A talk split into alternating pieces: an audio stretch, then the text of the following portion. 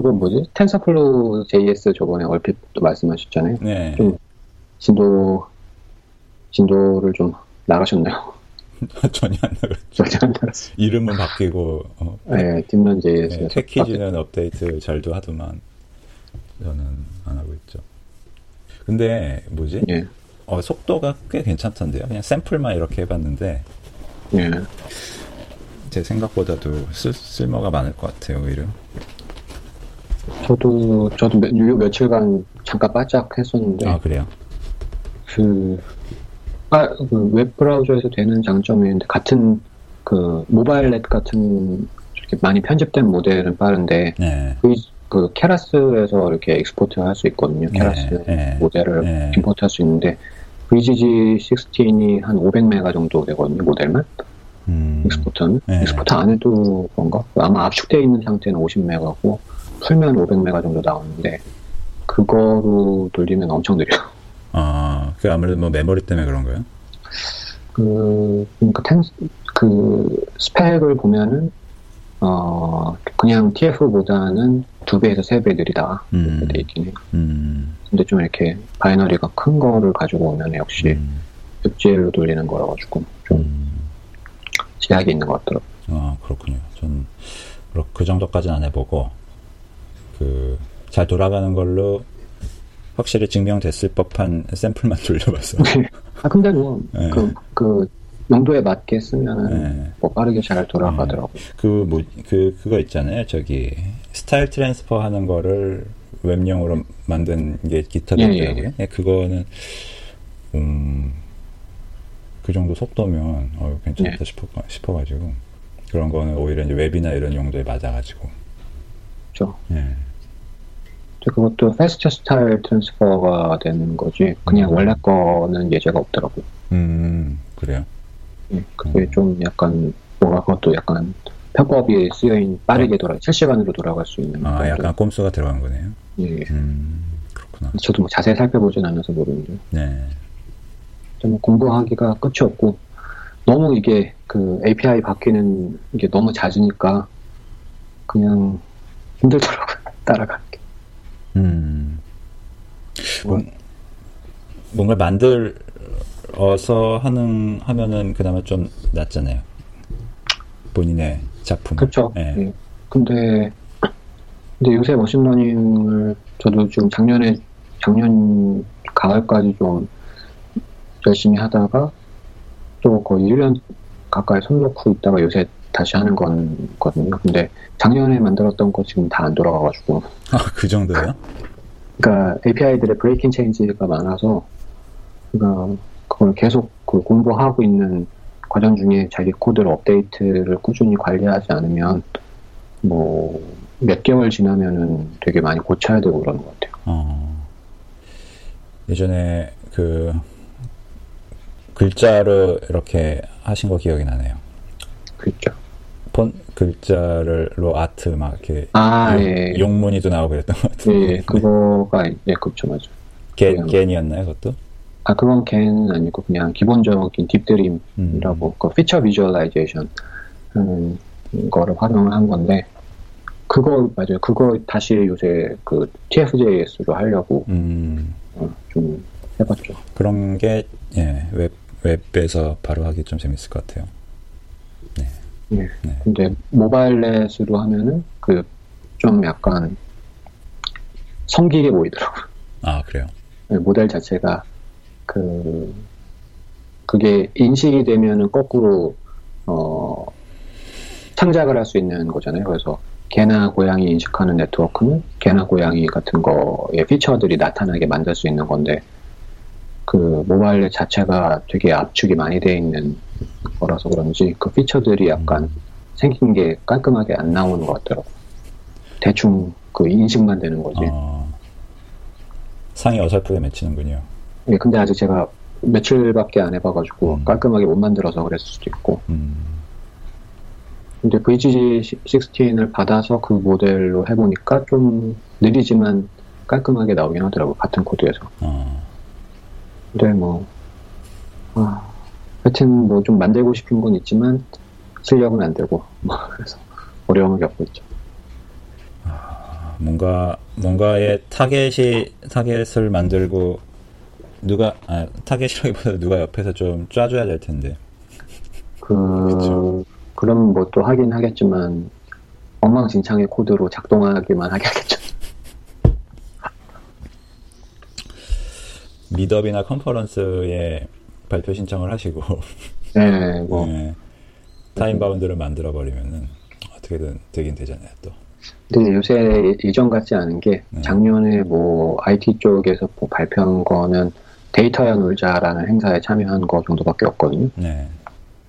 근데 그것도 빠짜 뭘 만들긴 했지만 어, 만드는 것보다 말로 이렇게 때우는 게 많더라고요. 아, 얼마든지 오해가 가능하다. 그러니까 마감을 정해놓고 이런 거 아, 구현해야지라고 에, 생각했지만 에. 못 못하고서는 이제 말로 퉁치는 아. 나이가 먹어간다. 아, 나중에는 아예 그 뭔가를 구현하려는 시도도 안 하고. 뭐 네. 그, 그럴 수도 있겠죠. 네, 나의 나의 말이 곧 진리다 이런 식으로. 아저씨 할아버지가 될 수도 있죠. 음. 맞아요. 예. 무서운 뭐, 일입니다. 자, 네. 자연의 순리일 수도 있는데. 네, 시작해 보겠습니다. 네. 예, 알겠습니다. 네. 아, 여러분 안녕하세요. 포럼 아이티 라디오입니다. 어, 오늘은 제 포럼 아이티 라디오에는 처음이신데요. 예전에 아, 포럼 아이티 포럼 오프라인 행사에서는 여러분들과 만나뵀던 분입니다. 어, 최승준 미디어 아티스트 모시고 어, 여러 가지 이야기 어, 그리고 또 요즘 계속 진행하고 있는 어, 미래의 정보에 대한 이야기까지 어, 함께하는 자리 마련했습니다. 안녕하세요. 예, 안녕하세요. 안녕하세요. 오랜만입니다.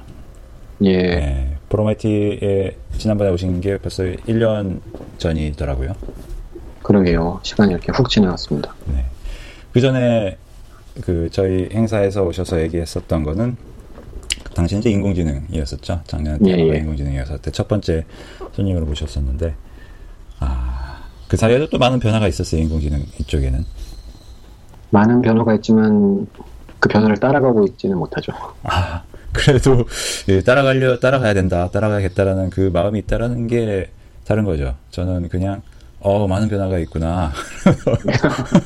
어 정말 빠르다 막 이, 이 정도인데 승준님은 실제로 이제 개, 개발자시고 또 이제 구형가시고 이제 아티스트다 보니까 그걸 일일이 하나하나 해오셨었잖아요.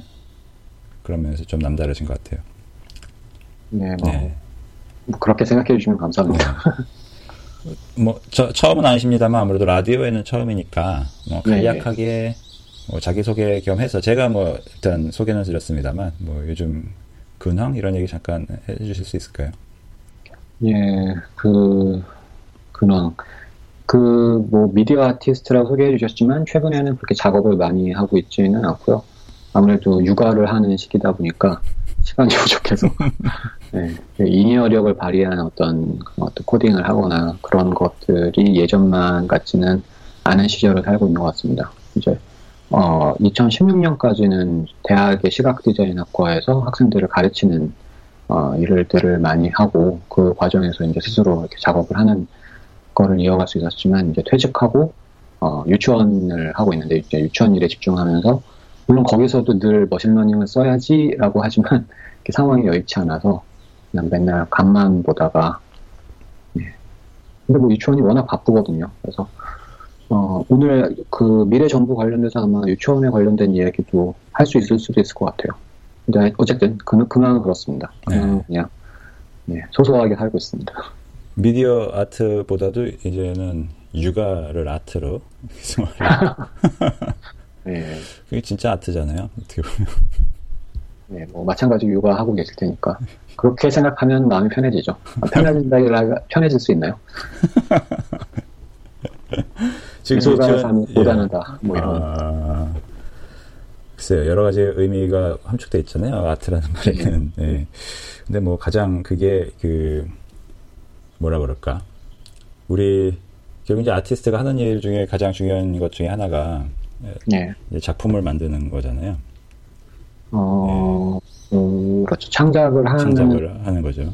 건데 이제 창작을 하는 방향이 뭐 여러 가지 있겠지만 그 미디어 아트는 예술의 변방이거든요. 이제 현대 미술의 음, 음, 음. 현대 예술의 변방인데 그래도 그 의미를 두는 거가 동시대 매체, 동시대 미디어를 활용해서 그거를 뭐 그게 기술이 됐든 무엇이 됐든 그걸 활용해서 창작을 하면서 예술의 현재 지평을 확장시키는 그런 시도를 하는 거로 볼 수 있거든요. 음. 아닌 그거 저는 그렇게 보고 있는 것 같아요. 네. 그렇군요. 그러, 그러면 현재 유, 육아도 어떤 생각이 들었냐면은, 예. 아, 이것이 인생, 인, 어떤 하나의 생명체로 태어나서, 예. 그 생명체의 삶을 걸고, 음. 이, 지, 이 지구라는 이 공동체에 뭔가의 정말 그 존재를 건 작품을 남기는 건가 보다. 그 어떤 그 책임이 있어야 된다. 예. 그 예술가로서. 뭐 이런 생각이 힘들 때 들죠. 네. 네, 그렇게 힘드실 때 그런 생각을 하면은 아 뭔가 좀 더 다른 차원의 책임감을 가지고 임하실 수 있을 거예요. 네. 엉뚱한 얘기. 알겠습니다. 엉뚱한 얘기였습니다. 네. 예, 예. 그래서 요즘에는 주로 기술 쪽에서는 그러면은 그동안 머신러닝 쪽 쪽 해오셨고 예. 아주 예전에는 주로 뭐라고 그럴까? 그래픽 라이브러리 같은 걸로 많이 하셨었잖아요. 예전에 플래시 같은 것도 하셨고. 어, 그런 시절이 예, 있었죠. 또 엑스엔에이라고 게임 콘솔용 예. 이런 것도 하셨었고. 그 후로 자바스크립트도 꽤 하셨었잖아요. 올해. 그렇죠. 그 엑스엔에이 하고 그랬을 때 그 엑스엔에이가 다이렉트X의 매니지드 버전이었거든요. 근데 그때 C샵을 열심히 하고서는 유니티가 나왔을 때 제 선택은 어, C샵을 계속해서 유니티를 하는 게 아니라 어, 에이치티엠엘 파이브로 넘어가는 거였거든요. 음. 요새 유니티가 잘 돌아가는 거 보고 약간 후회도 하고 있습니다. 그, 그쵸. 이 기술자에서 그 갈림길이 막 나오잖아요. 동화책이 그쵸. 나오는 것처럼. 여기서 갈림길이 나오는데 어떤 선택을 하느냐에 따라서 많은 게 달라지죠. 그, 아, 그때 유니티를 선택을 안 하셨었군요. 저는. 아, 예, 뭐 가끔 쓰긴 하지만 그 주력 도구로 이렇게 열심히 파지는 않았었거든요. 네. 그러고 보면 요즘 에이치티엠엘 파이브가 참, 네. 좀 잠잠하다못해 좀 그렇죠. 오히려. 음, 에이치티엠엘 파이브라는 이제 단어를 안 쓰고 그냥 리빙 스탠다드니까 스펙은 음. 자바스크립트든 뭐 스펙들은 계속 어, 살아 숨쉬듯이. 그래서 네. 올해 이에스 이공일팔? 뭐 그 정도는 전혀 못 따라하고 있습니다. 이에스 이공일오 정도? 아. 예, 프라미스 나오는 뭐 그런 정도까지만 좀 따라갔지. 아. 그 뒤에 있는 것들은 뭐. 어, 어싱크 어웨이트까지는? 뭐, 예, 그쵸. 뭐, 그, 정도, 그 정도는 예. 지금은 뭐, 예. 많이 쓰, 이제 쓰이니까. 네. 그러고 보면은, 아, 에이치티엠엘 파이브가 길일 것 같았는데, 요즘에 유니티로 만들어서 웹 어셈블리로 예. 이렇게 우회로 웹으로 들어오는 거 보면은 참 세상 알 수 없는 것 같아요. 그쵸. 네. 그, 그래서 막, 그 언어를 더 공부하고 싶은 욕심은, 아, 러스트 같은 것도 해야 되나? 막, 러스트를 만들고, 웹 어셈블리로 만들고, 뭐 이런 거를 네. 해야 되나 하는데, 네. 사실 저는 요새 그 개발 패러다임을 잘 못 따라하고 있어서, 번들링하고 그러는 거가 잘 익숙하지 않더라고요. 아, 뭐 웹팩이나 이런 거요? 예, 근데 요새는 또 네. 구글에서 하는 거 보니까 다 파셀이라는 걸 또 많이 쓰더라고요. 음. 그리고 뭐 이렇게 빌드하고 그런 것들이 몇 해 전에만 해도 뭐 갑자기 이름이 생각이 안 나는데 뭐 바우어 있고 뭐 그런트 뭐 하여튼 저 잘 모르는 그런 것들을 먼저 공부를 해야 되나 싶었는데 그 사이 싹 다 재편이 되고 다 정리가 되고 네, 너무 예. 그 동네가 너무 빨라서 오죽하면 그 자바스크립트 퍼티그라고 피로 현상이라고까지 얘기하잖아요. 그렇죠. 예, 네. 심하죠. 근데 맞아요. 이게 지난 한 이, 삼 년이 그렇게 극단적으로 심했던 것 같고 요즘에는 조금 조금 잠잠해진 것 같긴 해요. 네. 안정적인데 이제 어, 타입스크립트가 이렇게 치고 올라올 줄은 아, 그건 아무도 예상 못했죠. 네, 몰랐는데 이게 그 타입스크립트 그 이번에 그 아, 아까도 이렇게 그 처음 열면서 얘기했던 텐서플로우 제이에스도 실제로 개발 자체는 타입스크립트로 하고 있거든요. 예, 그래서 딥런 제이에스일 때는 어, 인터페이스를 타입스크립트로 주고 이에스 식스, 이에스 파이브 정도 아니에요. 이에스 식스 정도를 이렇게 줬었는데 지금 티에프제이에스 되면서는 타입스크립트 쪽은 그 에이피아이로 노출은 안 하고, 물론 사용할 수는 있지만, 어, 그, 그냥 자바스크립트로 음. 되어 있거든요. 근데 개발 자체는 다 타입스크립트로 하더라고요. 어. 구글이 타입스크립트를 엄청 띄워줬어요. 예, 많이 그래서. 쓰고, 그 뭐지, 구글 브레인팀 안에서, 브레인팀이나 페어팀 이런 데서 다 타입스크립트 많이 써가지고. 네. 참 알 수 없어요. 그쵸. 그쵸. 네. 근데 그 최근에 뭐였다, 오월 초였나? 그, 인텔리센스가 아니라 인텔리코드라는 게 마이크로소프트에서 나왔었잖아요. 그건 뭐죠?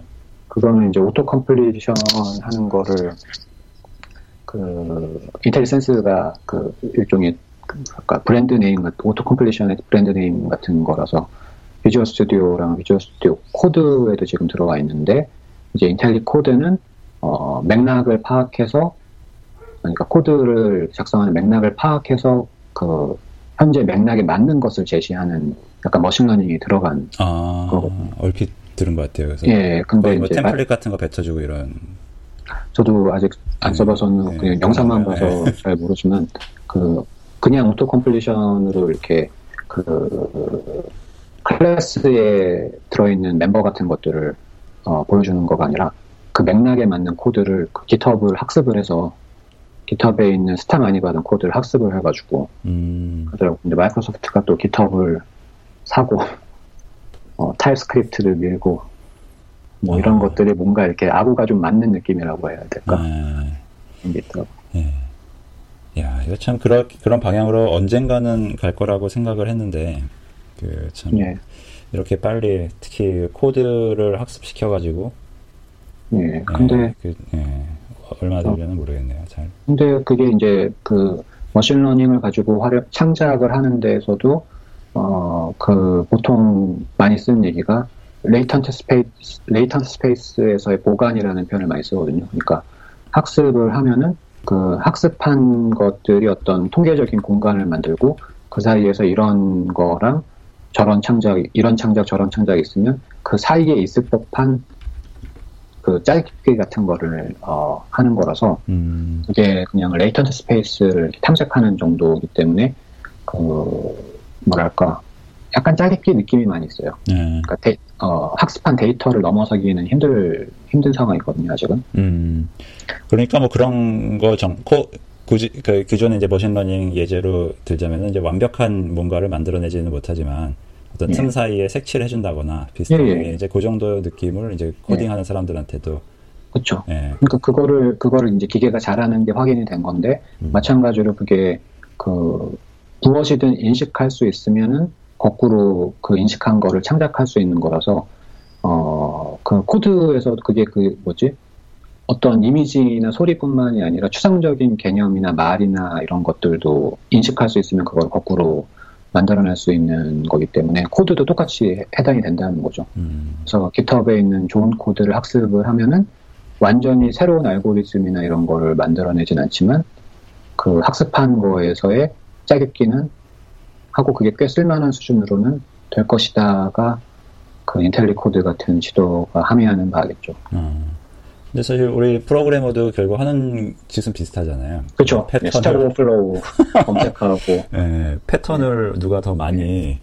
외울 그쵸. 필요도 없죠. 어서 얼핏 받느냐가 네. 그, 네, 그 개발자. 키워드만 몇 개 네. 떠올리면 되니까. 음 맞아요. 네.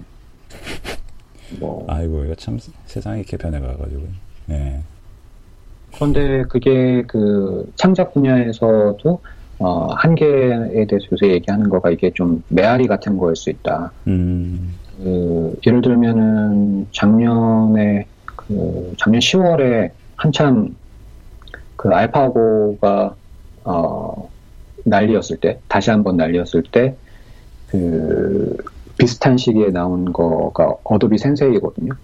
그때 그 어도비 맥스 시즌이라가지고, 그 개발자 키노트에서 어도비 센세이를 이렇게 보여줬는데, 그 포토샵이 결국에는 어, 유저하고 통합이 되는 거라서 유저가 그 사, 어, 창작을 했었던 거를 어, 포토샵이든 어도비의 도구가 그 학습을 하는 거죠. 그래서 어떠한 맥락이 나오면은 어 이, 그때 이런 폰트 예전에 썼었는데 또 쓸래? 뭐 이렇게 음, 제안을 해주는 음.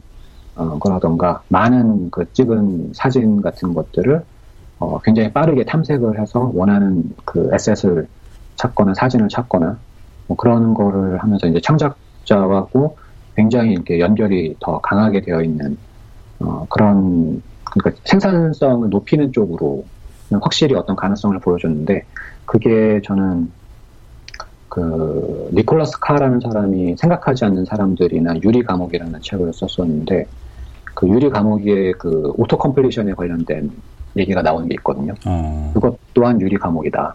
어. 왜냐하면은 이게 자기 자신의 메아리로서 어떤 그 제안을 받는 거는 그 온라인 쇼핑몰 사용하다 추천받는 것들이 약간 유리 감옥이 돼서 비슷한 취향에 갇히게 되는 것처럼 네. 창작 또한 어, 어떤 새로운 지평을 추구하기보다는 어. 이미 했던 것들의 메아리가 될 가능성이 있다는, 생산성은 높아지지만 비슷한 거를 빠르게 만드는 거지 새로운 영역을 도전하는 거에 어, 얼마나 도움이 될까에 대한 걱정이 있는 거죠. 어.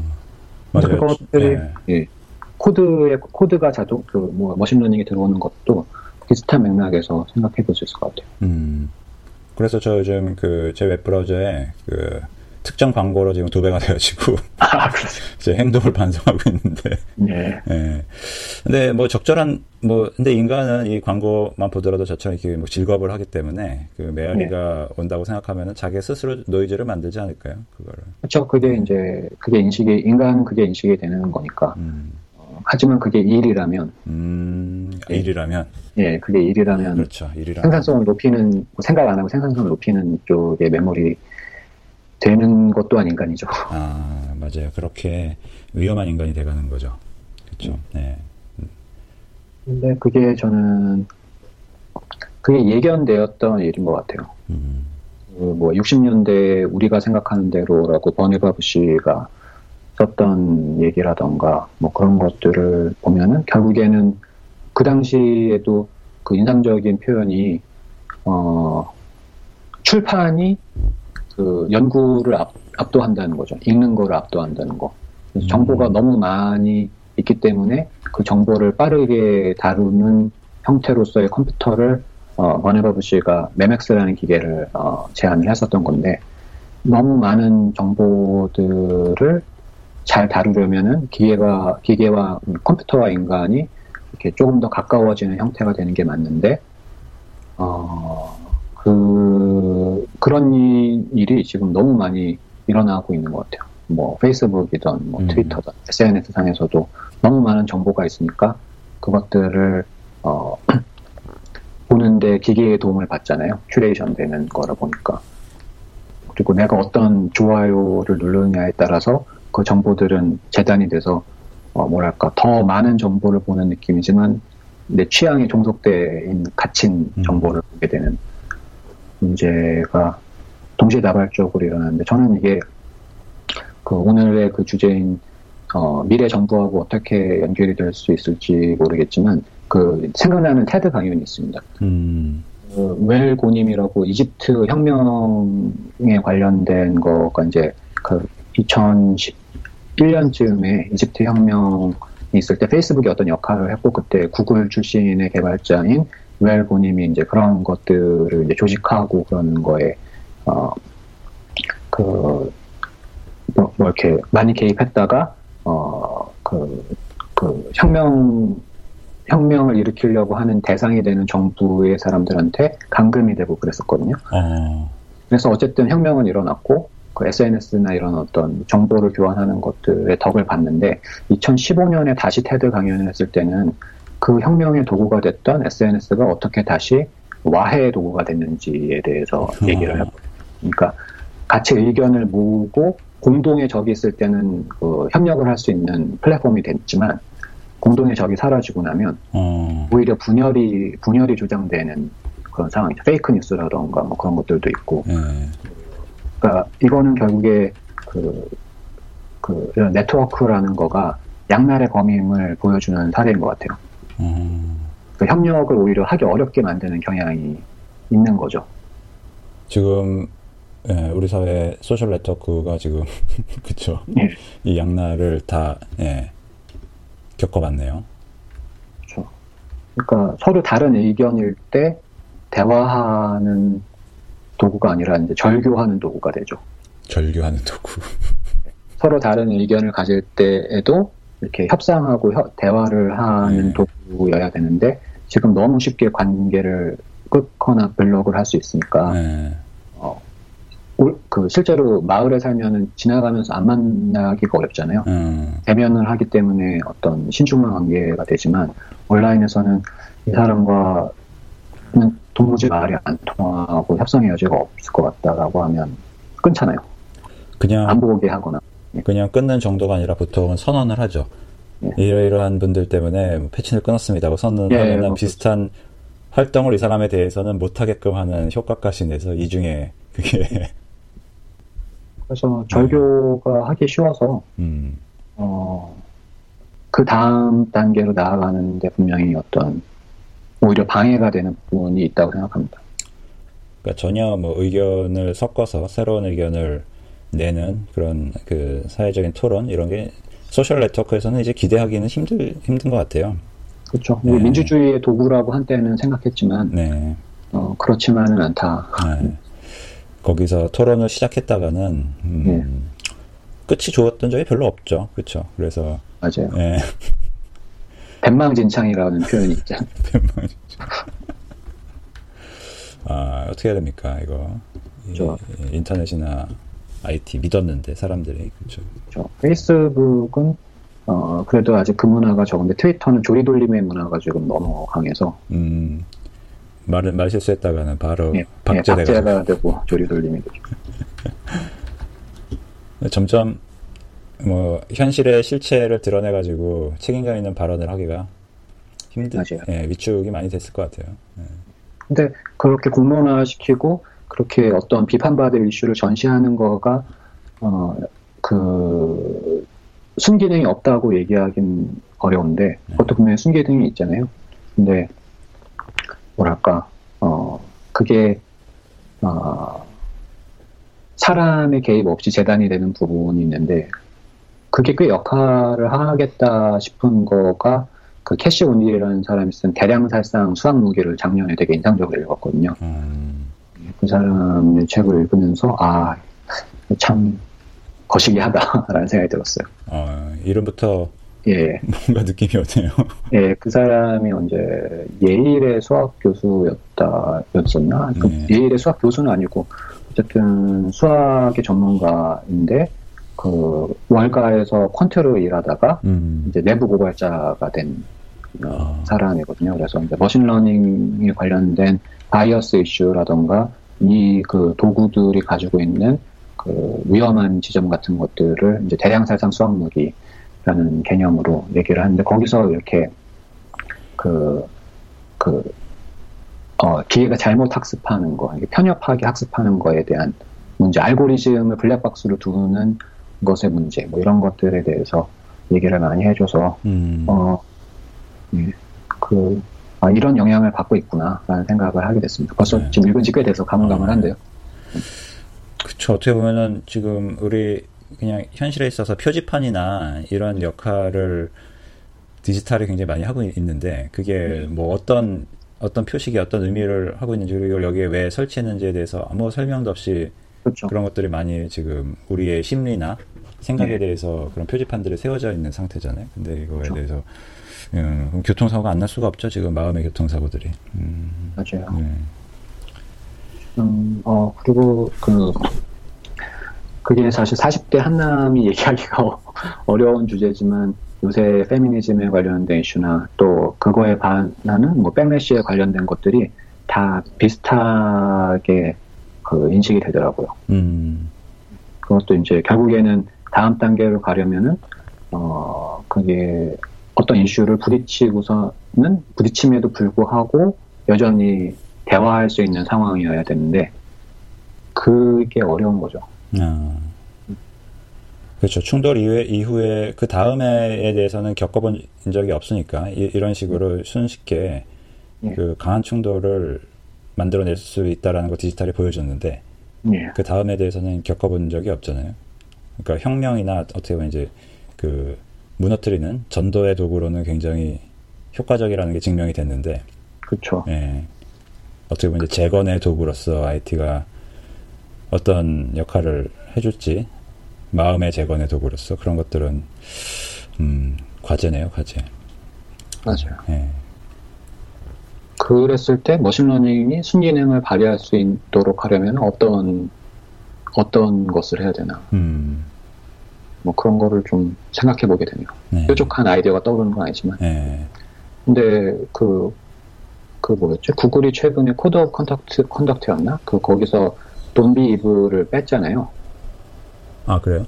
예, 악해지지 말자라는 거를 이렇게 구글이 알파벳으로 가는 과정에서 빠졌나? 저, 정확하게는 저도 기억은 안 나는데, 음. 그, 돈비이블이라는 얘기를 더 이상 하지 않거든요. 근데 음. 저는 요새 드는 생각이 돈비이블이라고 얘기했었던 그 비교적 초기의 상황에 그 얘기를 할 수 있었던 거가 굉장히 오만하다라고 느껴지게 됐어요. 음. 그러니까 이미 자기들은 알고 있었던 거잖아요. 음. 우리가 악해지면은 큰일 날 정도로 권력을 가지게 될 것이다. 음. 라는 걸 직감했기 때문에 돈비이블이라는 얘기를 어, 할 수도 있는 거잖아요. 음. 그래서 저는 요새 그, 구인, 그, 그, 타임라인을 보면은 비슷한 또래도 있지만, 비교적 젊은 세대, 뭐, 한 십 년 정도의 차이가 있는 사람들하고는 관계가 보통 형성이 되는데, 그, 뭐, 십 년, 이십 년, 뭐, 그 정도 차이까지는 괜찮은 것, 연결이 되는 것 같은데, 구인을 하고 계시는 아이티 쪽 분야의 분들을 보면, 어, 걸어다니는 이력서 같다라는 느낌을 받을 때가 있어요. 왜냐하면, 어, 깃허브이나 이런 것들이 채용에 사용이 되면서 내가 어떠한 능력을 가지고 있는지를 어, 공공연하게 보여주는 거가 예전하고 완전히 다른 양상이잖아요. 그렇죠. 예, 그런데 그런 거를 보고 있으면 어떤 생각이 드냐면 아이티가 특히 그런데 어, 예전에는 지식 권력을 유지하는 거가 어, 사다리를 올라가면 그 사다리를 차버려서 못 올라오게 하는 방식으로 지식 권력을 유지했다면, 그러니까 그 뭘까 억압하고 어, 단속하는 방식으로 유지했다면, 요즘에는 너무 많은 사다리, 올라갈 수 있는 사다리, 그리고 긴 사다리를 막 이렇게 보여주면서 압도하는 느낌이거든요. 음. 그래서 오픈 소스 되어 있고 세상의 정보는 다 공개되어 있는데 네가 능력이 없어서 그거를 어, 다음 단계를 못 온 거다라는 약간 그냥 그런 불편한 태도가 있다고 생각을 해요. 음. 근데 그 구직을 하는 사람의 입장에서는 결국에 좋은 기업을 가는 그 양상들을 보면은 결국에는 자신이 그 사다리를 어느 거든지 기어 올라갔다라는 것을 입, 입증을 하면 그건 인정한다는 거죠. 그러니까 이게 능력에 의한 격차가 더 심화되는 느낌을 받아요. 음. 그리고 누구나 그 내가 능력자라는 거를 보이기 위해서 깃허브를 단장을 하고 있고. 음. 그러니까, 예. 예. 어떻게 보면은 좀 불, 불편할 수가 있잖아요. 지금 이 상황이. 그렇죠. 오히려 예. 디바이드가 늘어나는 거죠. 예. 그러니까 이, 개인의 책임이 되는 거죠, 또. 예. 그, 그 지점이 특히 불편한 것 같아요. 그러니까 예전에는 어떤 뭐 그 사연이, 어, 그 사람은 뭐 사연이 있겠지라든지, 아, 우리가 미처 발견하지 못했던 어떤 그쵸, 재능이라든지, 그 탤런트가 있겠지라고 생각할 수 있는 부분을 하나 둘씩 제거를 하고 있는 분위기인 거잖아요. 아니, 그렇죠. 예, 뭐 학벌이 뭐 이제 학벌이라든지 뭐든지 어떤 그 하나의 그 바로미터, 바로미터 네. 뒤에 있는 어떤 그 가치를 보려고 하는 게 아니라 그 학벌 기존의 어떤 그 가치 뒤에 또 다른 디지털로 마련된 가치가 있는데 그게 네. 충분히 측정 가능하게 되다 보니까 그렇죠. 그거까지 다 수치화를 해버리는 거죠. 서열을 매겨가고. 예. 굳이 학벌이 아니라도 더 맹신할 수 있는 수치들이 있다는 음. 거죠. 음. 그리고 그렇게 됐을 때에 네가 그거를 보여 어, 능력을 보여주면은 어, 로켓에 탈 수 있어가 되는 거니까. 예. 점점 더 팍팍해지는 거네요. 어떻게 보면은 기존의 기존의 가치 판단으로부터 해방을 시켜주는 것처럼 보였지만 결국은 네. 그게 아니라 더 수치화 가능한 또 다른 제약 조건으로 사람들을 얽매일 수 있다라는. 음. 뭐 물론 거기까지 가는데 어, 깃허브나 오픈 소스가 기여한 굉장히 긍정적인 역할도 많이 있죠.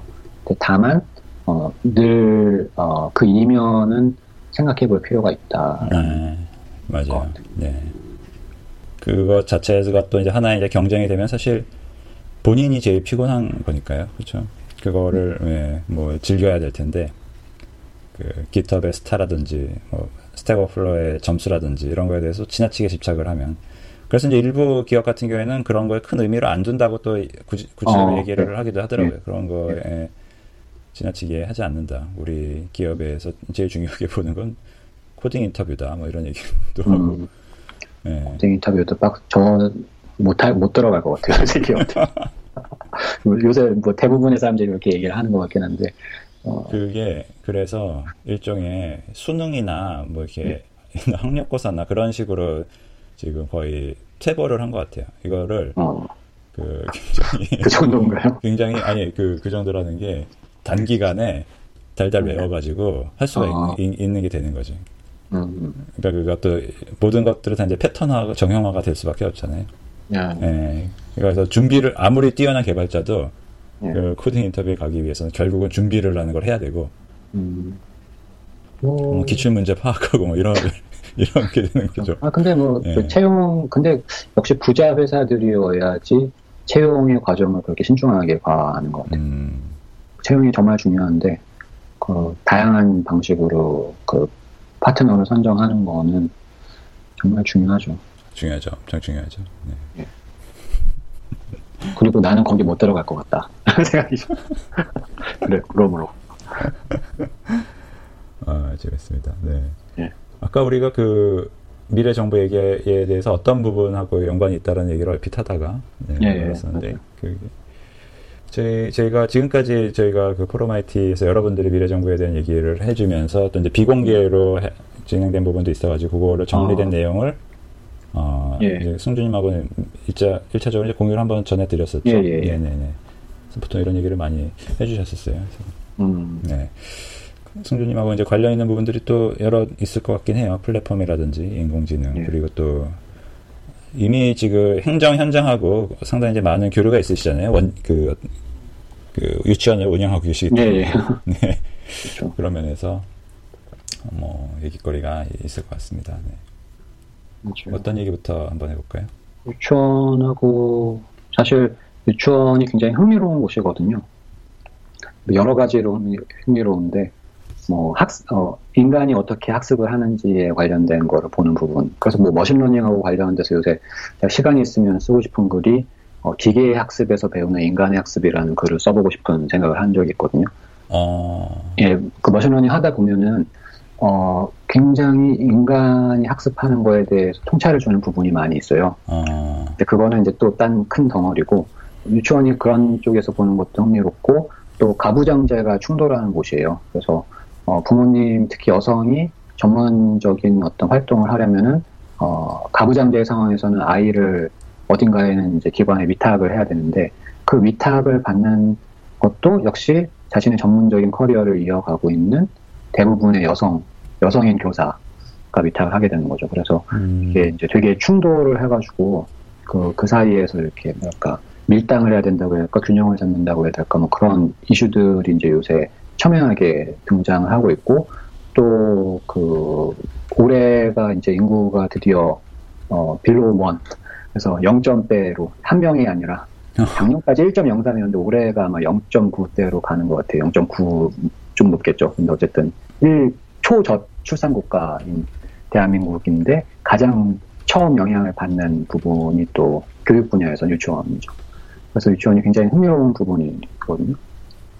근데 어, 여기서 흥미롭다는 거는 정말 즐겁게 흥미로운 건 아니고 흥미로운 관점으로 볼 수 있는 건데 이번에 제가 오월에 이탈리아를 출장을 갔는데 거기가 그 레조 에밀리아라고 전 세계에서 유아 교육이 굉장히 잘 돼 있는 거 유명해서 전 세계 사람들이 이렇게 방문하는 곳이거든요. 아. 그래서 제가 갔을 때도 그 스웨덴이나 노르웨이나 그리고 북미랑 한국 팀이 섞여 있었는데. 사실 스웨덴도 교육개혁 같은 것들이 이제 유명하고 그래서 유럽에서 자시, 유럽 안에서도 그걸 이제 보러 오고 공부하러 온다는 거는 이제 이, 어, 거기가 다양한 그 차원을 가지고 들여다볼 수 있다라는 곳, 것인데, 어, 사실 이게 협동조합하고 관련이 있습니다. 그 나라의 협동조합. 음. 그래서 협동조합이 이탈리아에서, 이탈리아가 그렇게 잘 사는 나라는 아닌데, 어, 협동조합이 부패하지 않고 건강하게 잘 이루어지는 곳이 볼로냐 지방하고 레지오 에밀리아 지방이라고 하거든요.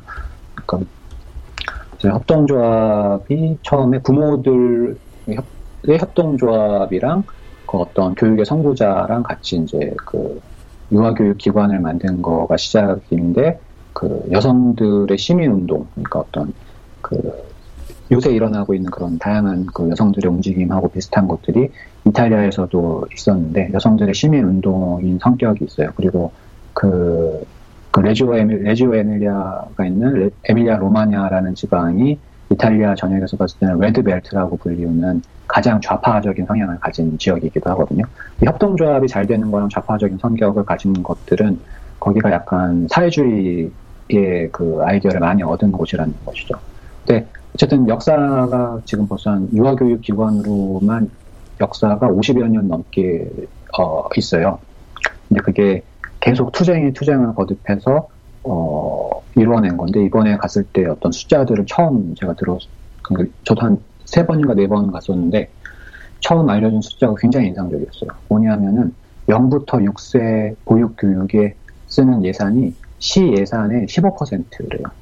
어... 어마어마한 거거든요. 네. 전체 교육이 아니라 네. 영부터 육 세 교육, 보육과 교육에 쓰는 예산이 십오 퍼센트라는 거는 정말 음... 전 세계를 찾아봐도 그러기 쉽지 않을 것 같아요. 근데 그거의 팔십 퍼센트 정도가 임금이래요. 어... 그러니까 여기가 이제 교사의 고용 안정이 굉장히 잘 돼 있는 거죠. 그 다음에 보통 다른 나라에는 없는 페다고지스타라는 어떤 교육의 전문가라는 직업이랑 아텔리에리스타라는 예술가가 학교 안에서 사는 거가 이제 직업으로 되어 있는 것도 되게 큰 부분이 있는데, 어쨌든 뭐 그런 자세한 얘기보다는 그 예산을 제가 한국에 돌아와서 고양시 예산을 찾아봤어요. 고양시 전체 예산이 그 레조 에밀리아라는 마을, 고양시가 면적으로 봤을 때는 고양시가 약간 큰 정도거든요. 근데 예산은 고양시가 훨씬 많아요. 그러니까 전체 시 예산은 올해 한 이 조가 넘게 편성된 거로 알고 있는데, 어, 교육에 들어간 예산은 그중 일 점 칠 퍼센트입니다. 음, 전체 교육. 거기서 말하는 네. 교육은 전체 교육이요. 음.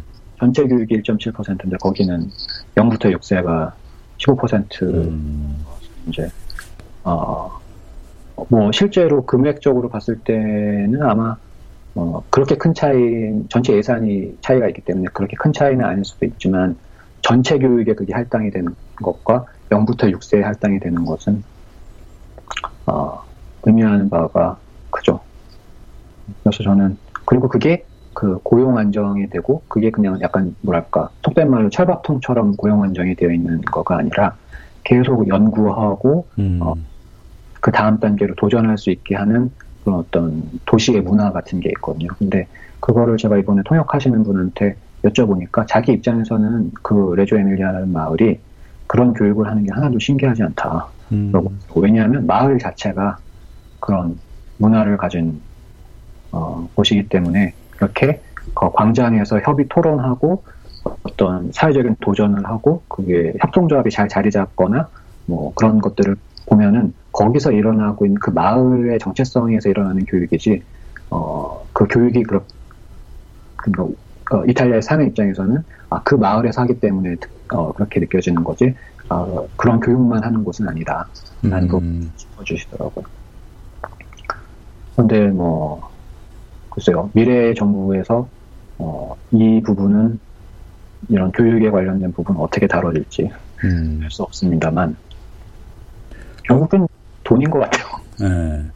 그, 그, 아무래도 유학이, 이런 연구들도 많잖아요. 그, 너무 극단적인 주장 들었는데, 정말 투자를 해야 되는 교육은 유아교육밖에 없다. 뭐 이런 음. 얘기들도 많이 들리잖아요. 이제 그때 사실 대부분의 모든 것들이 판별이 결정 지어지는 것들이 많기 때문에 그때 더 많은 투자를 해야 된다, 이런 얘기들이 많은데, 어떻게 보면 그 이탈리아, 이탈리아의 그 지방도 그 마을에 이제 그 경험이나 그런 지역색의 역사를 놓고 봤을 때 그게 효과적이라고 생각을 했기 때문에 그 정도의 투자를 하는 거겠네요. 근데 여기 이 정도, 뭐 이 유아 쪽에 십오 퍼센트 들어가면 다른 거는 거의 못 한다는 거잖아요. 지금 그렇죠. 여기 이제 집중 투자를 한다는 거니까. 예, 예산은 서로 경합하게 돼 있으니까 어, 다른 것에서 끌어다 쓰는 거일 가능성이 있죠. 음. 근데 저는 거기서 얘기하는 거가 되게 뭐랄까, 어, 전복적인 어떤 아이디어를 얘기하는 게 있는데, 어린이 이미지를 얘기를 많이 하거든요. 어린이가 유능한 존재다라는 표현을 많이 써요.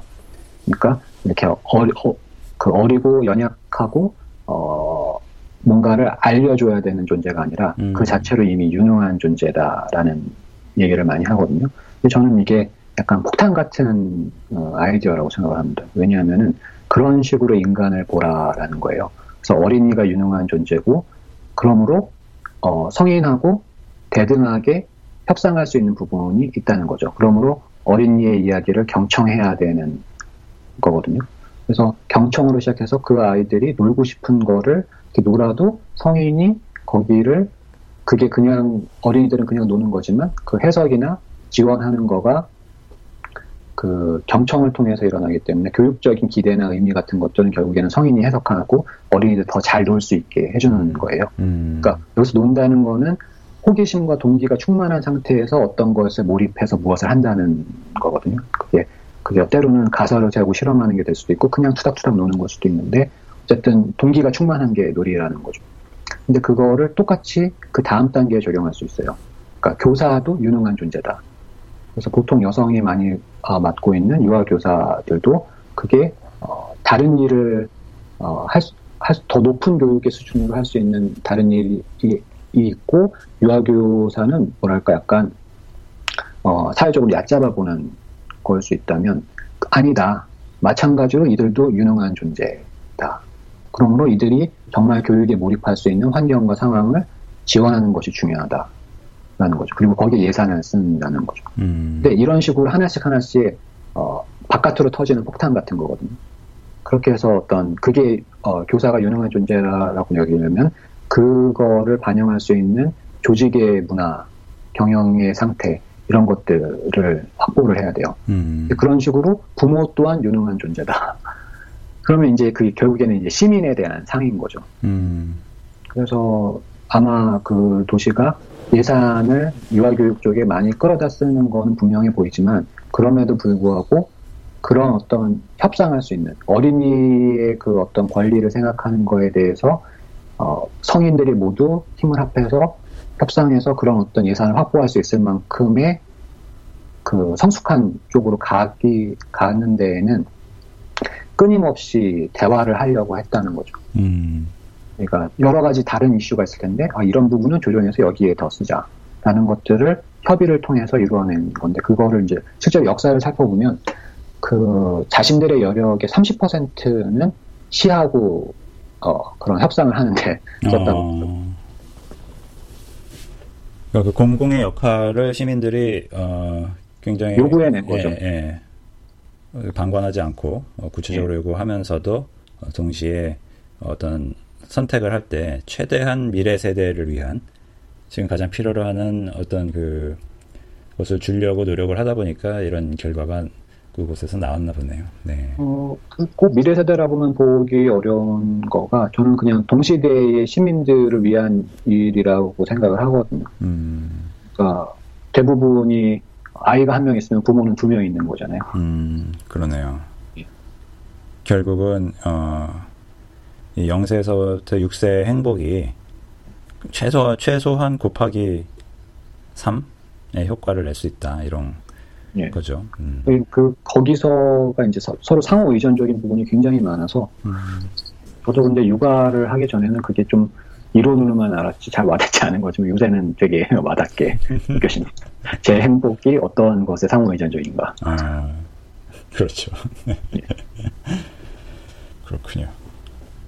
그, 실질적으로, 그, 정보하고 인터랙션도 많이 하시게 되나요? 그, 정보 시스템이나, 뭐, 뭐, 어떻게 되나요? 지금 현재 유치원을 운영하고 계시잖아요. 아, 네. 그렇죠. 글쎄요. 여기서 말하는 정보 시스템이 뭐, 여러 가지 결이 있겠지만, 음. 일단, 아이티적인 부분은 저희는 약간 그 시스템과의 인터페이스를 최소화하고, 어, 독립적으로 운영하고 있는 부분이 대부분의 컴퓨터가 맥이라는 거죠. 아, 맥에서는 뭐 도움을 받을 수 있는 맥이 아니었으면 가능한데 맥이라서 안 되는 것들이 있나, 있나 봐요. 예를 들면은 어, 온라인 교육 같은 것들이 아직도 대부분 플래시이기 때문에 어, 어 그렇고 이제 그 어, 시스템 안에 편입이 되려면은 결국에는 어, 아이에서만 되는 거가 뭐 여기 똑같이 음. 많이 있거든요. 어. 근데 이제 그런 거를 완전히 안 할 수는 없기 때문에 네. 어, 그 인터페이스는 이제 최소화해서 하고 있죠. 어. 대부분의 뭐, 교사는 뭐 맵을 쓰고 있습니다. 아, 지금 이천일 년 한미유치원이었었죠. 예, 한미유치원에서는 예. 대부분 맵을 쓰는데 결국은 어떤 뭐 다른 뭐 굳이 정보가 아니더라도 외부 네. 시스템, 그쪽 부, 특히 이제 교육 분야도 마찬가지일 것 같은데 대부분의 네. 시스템이 예전 윈도우 방식에 머물러 있기 때문에 네. 혹은 이제 윈도우를 기준으로 만들어졌기 때문에 충돌하는 부분이 많겠네요. 그... 그럴 수도 있고 근데 제, 제 판단은 어, 어느 부분은 거기랑 그 연결이 물론 계속 되어 있기 때문에 있어야지 시스템 안에 편입을 할 수 있지만 음. 독립적으로도 어, 구축할 수 있는 부분이 많이 있다고 느껴져서 음. 저희는 한 이천팔 년 정도부터 구글 문서를 어, 내부적으로 많이 썼거든요. 네.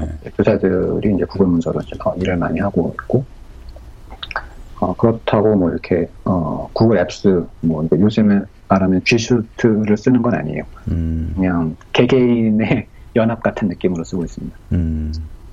그리고 이천십일 년부터 트렐로를 도입을 해서 이제 교육과정 운영하고 발, 하는 부분들은 그 현대적으로 현대적인 도구들을 많이 쓰는 쪽인데 어, 정부와의 관계에서 뭐 여러 가지 결이 있겠지만 어, 어떤 아이티적인 시스템은 어, 그 동시대 상황을 반영하는 거를 이제 신경을 많이 쓰고 있어요. 그리고 네. 그 제가 요새는 많이 활동을 하고 있진 않지만 예전에 에자일 쪽에서 활동을 하면서 거기에서 어, 경험했던 협업이나 대화의 방식 같은 거를 어, 물론 유치원에서 티디디를 하거나 익스트림, 익스트림 프로그래밍 같은 그런 거를 할 일은 없지만 그 어떤 에자일을 어, 약간 문화적인 관점에서 보면은 해석에, 해석하는 여지에 따라서 어, 조직 문화에 반영할 수 있는 부분이 많이 있다고 생각하거든요. 음. 어, 이제 그런 거를 하는 시도를 하고 있습니다. 물론 그게 쉬운 일은 아니고 계속 시행착오를 겪어가고 있죠. 음. 근데 그럼에도 불구하고 뭐 행정적인 것들 때문에 계속 접속을 하거나 뭐 보고를 예. 하거나 입력을 하거나 예. 뭐 하다못해 무슨 어떤 보조금이나 이런 것만 하더라도 계속 연결이 돼야 되는 경우가 있잖아요. 교육은 예, 그렇죠. 그런 거는 예. 물론이죠. 그런 예. 거는 그런 거는 독립할 수 없죠. 예. 그런 케이스는 뭐 그러면 가상 머신을 띄워가지고 이렇게 하시는 건가요? 아니죠. 그거는 이제 윈도우 컴퓨터가 몇 대 있죠. 아, 그거 전용으로. 예. 네. 그렇군요. 근데 그 그런 맥락에서의 정보와의 시스템을 여쭤보신 건가 아니면 다른? 아, 뭐 여러 가지입니다. 네, 여러 가지. 예. 그렇군요. 그리고 그 이런 건 어떨까요? 그 플랫폼이나 뭐 예. 서비스나 이제 미래의 정보가 무언가를 이제 제공을 해줄 거잖아요. 이제 시민들을 위해서. 예. 근데 그 안에는 인공지능의 어떤 그 면모도 있을 텐데 예. 이런 것들이 지금 앞으로 어떤 모습이 됐으면 좋을지 그런 것들에 대한 뭐가 있을까요? 음, 뭐 앞에서 그 뭐 얘기하면서 많이 등장한 주제일 수도 있는데 올해 유독 타임라인에 많이 보이는 거가 그 청와대 국민청원 그거거든요. 아, 네. 그래서 거기에 되게 어, 중요한 이슈가 올라와서 공론화되는 경우들도 있지만 예. 어, 그게 이상하게 쓰인다고 보이는 경우들도 많이 있거든요. 네네네. 음, 근데 그거 참 답이 없을 것 같아요. 어떻게 그런 것들을 건강하게 어, 할 수 있을까. 근데 이게 결국에는 정부잖아요. 네. 정부, 정부의 역할이라는 게 있을 텐데 이게 정부하고 인간의 해방은 양립해야 되는 거잖아요. 왜냐하면 어, 둘 다 중요하니까. 그렇죠? 그래서 어떤 인간이 자유의지를 가지고서는 다양한 표현을 하는 것들을 장려를 해야 되지만 그게 공공의 어떤 그 악영향을 주지 않기 위해 일부 통제하는 것들이 필요한데, 지금 머신러닝과 관련돼서 중국에서 이렇게 무서운 뉴스 같은 거 떴다고 가, 간혹 이렇게 타임라인에 올라오는 거 보면은, 네. 머신러닝 서베일런스에 활용을 했을 때 어떤 그 뭐랄까 디스토피아적인 사회를 너무 쉽게 상상하게 되는 문제가 있거든요. 근데 그거에 반하는 긍정적인 쪽으로의 상상을 어, 하는 것을 정부가 하는 일인가, 이게 민간이 하는 일인가 지금 잘 모르겠어요. 음. 상상력을 발휘하는 것은 정부가 하는 일인가요? 민간이 하는 일인가요? 그러니까 실질적으로 에이아이를 만든 사람 입장에서 이게 굉장히 좋은 쪽으로도 잘만 잘만 설계를 하면 좋은 쪽으로도 쓰일 수가 있는데, 이게 이제 네. 지나치게 어, 디스토피아 에스에프 소설로 네. 우리는 그리게 되는 그런 편향을 갖고 있다라는 거죠. 일반 뭐 대부분의 사람들은 이제 그렇다면 이거를 아니 사실은 더 좋은 쪽으로 쓰일 수 있다라는 이야기를 누군가 해주던지 아니면 그 샘플을 보여줘야 되는데 그 역할이 지금은 없는 거네요. 지금 민간도 그런 역할을 전혀 못하고 있고. 아, 아, 아. 근데 그게 좀 저는 어렵 진짜 어렵다고 느껴지는 거가, 보통 그 머신러닝 연구하는 분들한테 에스에프 얘기를 하면 굉장히 싫어하잖아요. 음. 당장 지금 현재 상황은 그게 아닌데, 그런 디스토피아적인 발상은 오히려 연구의 다음 단계로 나가는데 그 발목만 잡는 거지. 네. 지금 아직 거기까지는 멀고도 먼 이야기고 그 전혀 관련이 없는 얘기인데 어, 그 기후를 한다라는, 그리고 그 기후가 방해, 그냥 기후에 그치는 게 아니라 압박을 하니까 어, 방해가 된다는 건데, 저는 그 데미스 하사비스가 여러 그 강연에서 한 이야기가 떠올라요. 그게 어. 자신들이 머신러닝을 연구한다라는 표현이 아니라 지능에 도, 지능을 푸는데 도전한다는 얘기를 많이 했거든요. 그러니까 왜냐하면 지능이 메타솔루션이니까 지능을 풀면 다른 많은 것들이 풀리는 것이다라는 거죠. 그리고 머신러닝은 지능을 푸는 거의 한 방향인 거라고 생각을 하는데, 근데 지능의 특징이 미래를 예측하는 거잖아요. 그 머신러닝 관련된 코드를 하면 모델.predict, predict라는 표현이 되게 많이 등장해요. 그러니까 학습을 해서 데이터를 통해 가지고 다음 단계를 예측하는 건데, 그게 지능의 특징이고 인간의 특징이라서 그런 어떤 에스에프적인 상상력을 발휘하는 그 괜한 미래를 걱정하는 것 또한 지능인 거잖아요. 음. 그래서 약간 삼천포로 빠지는 느낌이긴 한데 이걸 어떻게 수습을 해야 되나. 어 근데 저는 그 이런 것들에 대해서 이해를 충분히 하기 어렵다는 게 정말 어려운 문제인 것 같아요.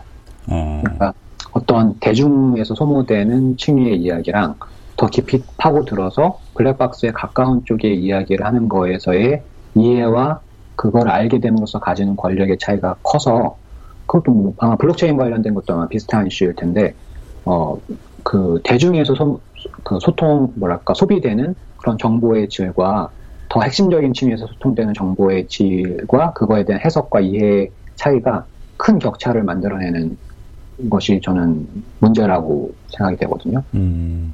그러, 그런 게 아마 그 대표적인 게 어, 대표적인 사례가 어, 아이러니하게도 블록체인 관련된 예만 떠오르는데, 네. 그 작년에 그 유시민 씨가 등장한 토론이 있었잖아요. 마, 그렇죠. 네. 예, 그래서 그 코비 아, 뭐였죠? 코빗이 아니라 코빗 맞나?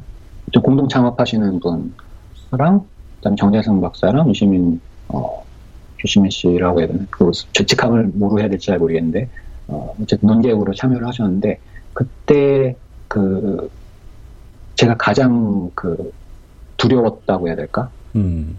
그거가 저거였어요. 뭐, 기득권에 있는 사람이 저로 짧은 시간에 저거를 공부해서 이해할 수 있는 지능이 무섭다. 음. 유시민 씨가 그런 걸 보여주셨잖아요. 음. 그래서 그거를 공부해서 이해할 수 있는 능력이 만들어낸 차이가 굉장히 무섭고, 그게 어, 블록체인 분야에서도 사실 그 이천십사 년, 십삼 년 이때 디캠프 같은 데의 상황을 보면 그때 스타트업 인큐베이팅 디캠프가 많이 하잖아요. 디캠프나 이런 강남 쪽에 가서 이렇게 대화를 하는 거를 우연찮게 이렇게 보면은 다 한국 사람들 같은데 영어로 얘기하고 있고 그러거든요. 그러니까 이미 이천십삼 년, 십사 년 또는 그 이전에 이미 카르텔은 존재했다는 거죠. 음. 거기에서 교류할 수 있고 거기에서 지능이 있고 모험을 걸 수 있는 어, 사람들은 이미 커넥션이 있고 거기에서 젊은 카르텔들을 만들어주고 있다라는 생각이 들었거든요. 블록체인 관련해서요? 블록체인도 그렇고 다른 X도 다 그럴 거라는 거죠. 음. 그렇기 때문에 저는 그런 어떤 미래를 상상하며 미래를 상상하고 그 어떤 정부의 정책에 반영되고 또는 그 민간에서 어떤 그 새로운 시장을 창출하고 하는 이런 것들이 결국에는 다 지능과 모험성이 같이 시너지를 낼 수 있는 소수의 사람들의 이 전유하는 것이다. 음. 라는 거죠. 근데 그거를 어, 결국에는 시민사회가 거기와 밀당을 할 수 있어야 되잖아요. 밀당을 하려면은 결국에는 비슷한 수준의 능력이 있어야 된다는 거죠. 네. 그러니까 이거는 정말 계속 반복적인 거예요. 음. 다시 그 문제로 돌아가고. 네. 거기까지 사람들이, 그러니까 시민이 성장할 수 있게 하는 것이 가능한 일인가. 근데 이 가능하다라는 표현을 한 것 자체가 되게 어, 저 자신을 높이는 의미죠. 그, 그 가능하다라고 보는 거가 제 자신에 대해서도 뭔가 어떤 이미지를 투영하고 있기 때문에 하는 말일 수 있잖아요. 네. 그래서 저는 이게 생각하면 생각할수록 그 어렵게 느껴져요. 그 이, 이거를 어떻게 잘 이렇게 그 포럼 아이티 라디오의 맥락하고 잘 연결해서 말씀드려야 될지 모르겠는데 결국에는 좋은 어떤 미래를 상상하는 것이 그 다음에 뭐 머신러닝이 됐던 어떤 기술이 X라는 기술이 어, 반영되어 있는 동시대의 그 거버넌스를 얘기를 하는 것이다라고 하면 네. 결국에 그, 그거를 상상하는 사람은 소수의 사람이라는 거죠. 음. 어쩔 수 없이. 음. 근데 그나마 다양성을 가지려면 그리고 그 소수의 사람은 기득권 남성일 가능성이 크다라는 게 요즘의 인식이잖아요. 그거에 대해서 어, 그 어, 그거에 저, 그 도전하는 그런 시도들이 최근에 많이 일어나고 있지만 어떻게 그 전개될지는 알 수 없는 것이고, 어, 근데 결국에 우리가 조금 더 건강해지려면 다양한 목소리를 어, 뭐랄까 잘 반영하는 그런 시스템을 구축하는 게 되게 중요한 부분이라는 거죠. 이게 무엇이 됐든. 네. 말씀하신 이제 시스템이라는 거는 뭐 아이티 시스템이라고 보기보다도 사회적인 합의. 그렇죠. 예. 근데 아이티 시스템이 아니기 어렵잖아요. 음. 그러니까 아까 말씀하신 것 중에서 이제 인공지능이나 이제 블록체인이나 예. 그 전문가하고 그리고 이제 일반 시민이 인지하는 것 사이에 이제 큰 격차가, 큰 격차가 있, 있기 때문에 그게 문제가 될 수 있다라는 말씀하시는데 좀 더 구체적으로 뭐, 뭐 블록체인이나 인공지능에서 어떤 게 그런 것들이 있을까요? 음. 블록체인은 제가 잘 모르는 영역이니까 네. 건드리지 말고 네. 머신러닝을 잘 아냐는 것도 사실은 아니거든요. 어, 하지만 그래도 이제 어, 그 어떤 부분에 대해서 격차가 네, 왜 이 질문을 드리는 이유는 네. 예를 들어서 그 이런 것에서 이제 공공이나 이제 정부의 역할이 있을 수가 있잖아요. 특히 네. 결국은 이런 것들이 민간의 어떤 작은 서비스에서만 쓰이는 게 아니라 어, 공공 영역에서도 앞으로 쓰일 수 있을지 아직은 뭐 충, 전혀 뭐 충분치 않습니다만 쓸 가능성이 있잖아요. 중국처럼 뭐 극단적인 이지는 않더라도 음. 그런 경우에 있어서 불필요한 어떻게 보면은 사회적인 그런 갈등 그런 것들을 야기할 수 있는 게 아까 지적하신 그런 격차일 수가 있거든요. 그래서 그런 음. 것들을 미리 알 수 있으면은 어, 우리가 그런 것도 좀 피해갈 수가 있기 때문에. 음. 블록체인 같은 경우는 또 아까 이제 그 유시민 씨가 그 했던 토론을 이제 어떻게 높게 평가를 하신 거죠. 이제 그 정도의 인사이트를 어, 밖에서 그렇죠. 그, 그 내용 내용을 높게 평가하기보다는 음. 그거를 소화해내는 것이 네, 예. 놀랍다는 거죠. 네네. 그러니까 모든 기술에 대해서 어, 전문가가 아니더라도 누구라도 그 정도의 이제 리터러시를 어, 챙겨야 된다. 라는 건데 현재는 지금 대부분 그렇지 못하잖아요. 그렇죠. 근데 예. 이제 유시민 씨가 보여줬다라고 저는 생각하는 거가 이미 그 어떤 식으로 공부해야 되고 자신의 학습 경로 같은 것들을 설계할 수 있는 능력을 가지고 있는 사람이 어떤 보편적인 상황에서도 음. 어, 두각을 나타낼 수 있는 현상을 얘기하고 싶은 거죠. 음. 그렇군요. 예. 그러니까 아무나 할 수는 없지만 할 수 있는 그러니까, 사람들. 아, 예, 그러니까 아무나 할 수 없다라는 거가 이제 결국 네, 문제라는 거죠. 아무나 할 수 없다라는 게 결국 이제 문제라는 네. 거죠. 그럼 어떤 게 뭐 그런 게 있을까요? 블록체인이든 인공지능이든 현재 그 블록체인 같은 경우는 뭐 그런 거가 뭐 극단적인 거죠. 지금 블록체인 그러니까 뭐더 구체적인 암호화폐에 투자하시는 네. 대부분의 사람들이 전문가라서 투자하는 건 아닌 상황이잖아요. 그래서 그쵸? 이제 굉장히 명백한 격차가 드러나고 있는 거고. 네. 네.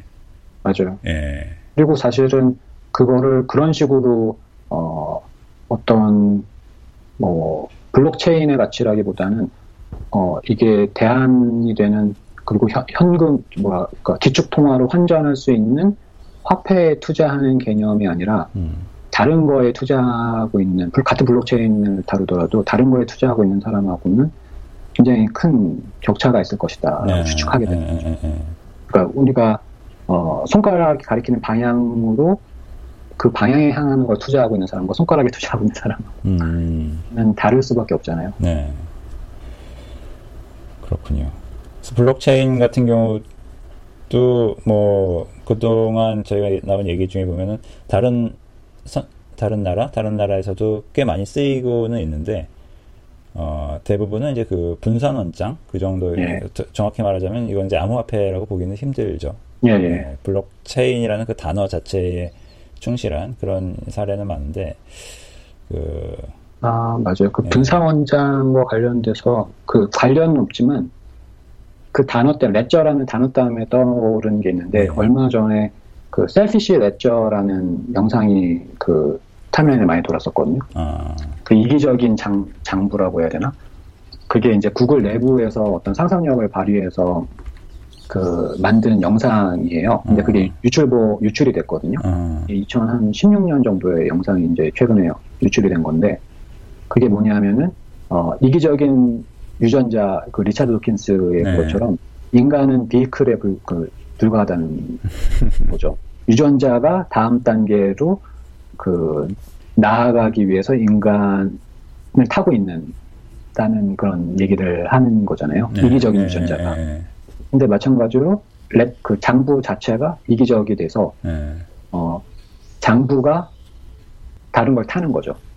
그러니까 음. 인간의 소비라던가 이런 것들은 결국에는 네. 그 장부가 정보를 다음에 계속 전달하고 확장시키기 위한 네. 어, 도구일 뿐이라는 거죠. 그랬을 때 그거를 최대한 강화시키려면은 어떠한 비즈니스를 하게 될 것이냐가 음. 이제 그 영상에서 어. 좀 나왔던 것 같거든요. 네.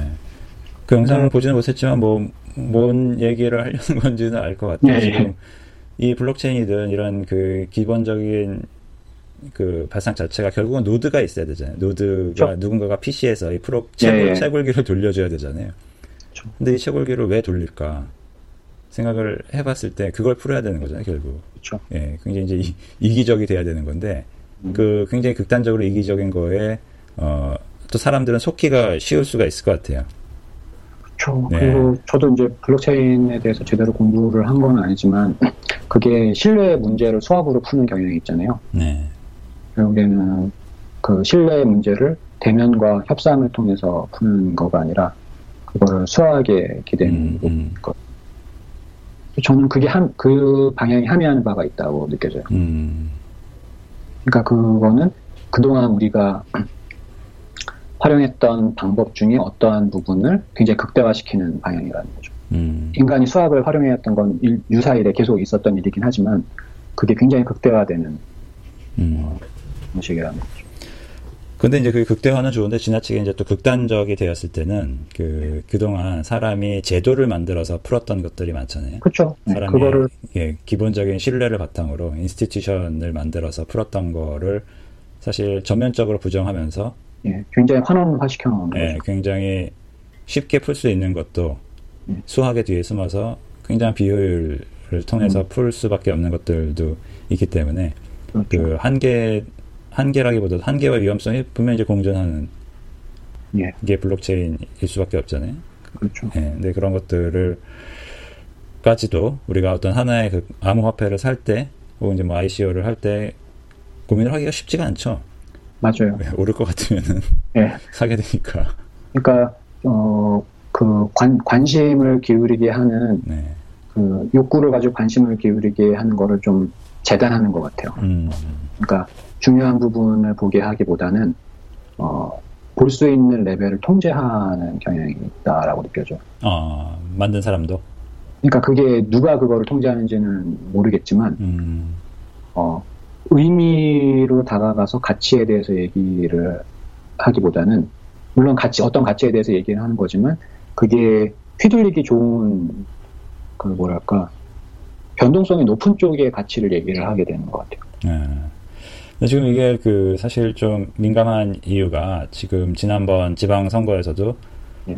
그 후보들이 막 지자체마다 막 이렇게 막 화폐 만들겠다고 아무 아, 그래. 그랬었거든요. 서울도 만들고 경기도도 만들고 막 이런 일들. 있어서 지금 이게 물론 이제 인기에 영합하는 거는 어쩔 수 없는 이제 속성이라고 할 수 속성이라고 볼 수밖에 없지만, 우리가 그런 것들에 대해서 결국 이제 시민으로서, 결국 이제 우리 세금이잖아요. 그럼 네. 그 아까 이제 유시민 씨 예를 들었는데 네. 우리가 이제 전문가든 아니든 최대한 각자의 뭐라 그럴까 논점은 만들 수가 있어야 될 것 같아요. 맞아요. 네. 그리고 그 논점이 어, 너무 한 경향으로 전형성을 가지지 않아야 되는데, 네. 그게 참 어렵죠. 아. 그러니까, 얼마나 이게 다양한, 어, 퍼센티지를 유지할 수 있느냐. 네. 라는 거죠. 그거는 사실 우리 제도하고 굉장히 많이 관련이 돼 있다고 보는 게, 네. 어, 그, 요새 뭐, 젊은 사람들이 만들어내는 콘텐츠들을 보면 그런 것들을, 여기서 말하는 젊은 사람 이십 대 후반, 중후반에서 삼십 대 초반에 저랑 한 십여 년 차이가 있는 분들이 요새, 어, 그, 뭐랄까, 어, 요새 미디어에, 그러니까 뭐, 예를 들면 타임라인이든 뭐, 페이스북이든 뭐, 그런 데다 올리는 거, 뭐, 예를 들면 뭐, 뭐가 있을까? 다 페이스 같은 거? 그런 영상 보면은, 어, 이런 생각은 난 못 했는데? 그런 걸 느낄 때가 있거든요. 젊은, 네. 젊은 사람들이란 단어를 쓰면. 예. 아, 갑자기, 갑자기, 예. 예. 그, 별로 좋지 않은 것 같아요.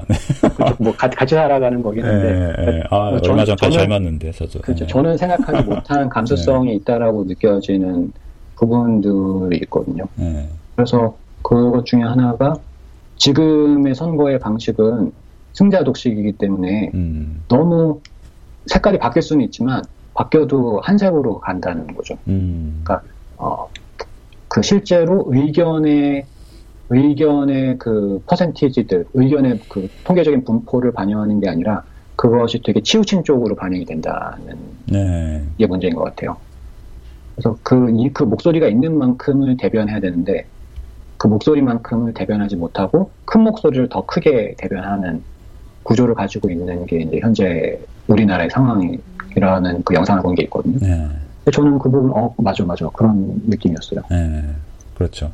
그, 뭐, 예전에 수학에서도 이제 다수결의 한계 이런 얘기 나오잖아요. 누가 네. 많이 뭔가를 좋아하는 것처럼 뽑았는데, 사실 음. 이제 그건 그 안에 집단에 있는 사람 중에 그거를 혐오하는 사람도 있었는데, 그 목소리는 네. 이제 반영이 안 되고, 뭐 이런 것들 많죠. 그러니까, 우리가 뭐, 나름적, 나름 논리적이랄까, 과학적이랄까, 수학적으로 어떤 제도를 만들어서 그걸 시행했음에도 불구하고, 사실 그게 어떤 그 철두철미하게 네. 완벽하게 합리적인 건 아닌 경우가 많잖아요. 결국은 그 공식을 만드는 것도 이제 사람이기 때문에. 그렇죠. 그리고 네. 저는 이게 한, 하나 그 어떻게 바꾸기 어렵다고 느껴지는 거가 시간이 연료인 게 바꾸기 어려운 것 같아요. 음. 그러니까 다양성을 추가, 의사결정의 다양성을 반영하겠다는 거는 그 의사결정의 과정이 훨씬 긴 시간과 지난한 그런 과정을 포함한다는 얘기일 가능성이 크다고. 그런데 그만큼의 결, 의사결정의 구조와 시간을 가져갈 수 있는 구조인가? 음. 아닐 거라는 거죠. 아. 어떤 거는 굉장히 급한, 시급한 결정을 필요로 하는데도 어, 세월아 네월아 하면서 그걸 지난하게 다 충분히 가져가는 사이에 네. 뭔가는 망가지고 있을 것이고 아. 근데 그럼에도 불구하고 어떠한 태도를 선택하느냐가 결국에는 미래의 방향인 거죠. 여전히 급격하게 땜빵하는 방식으로 그거를 보완할 것인가, 아니면 정말 시간이 필요한 것들은 길게 시간을 가지고 다양한 것들을 다 검토할 것인가.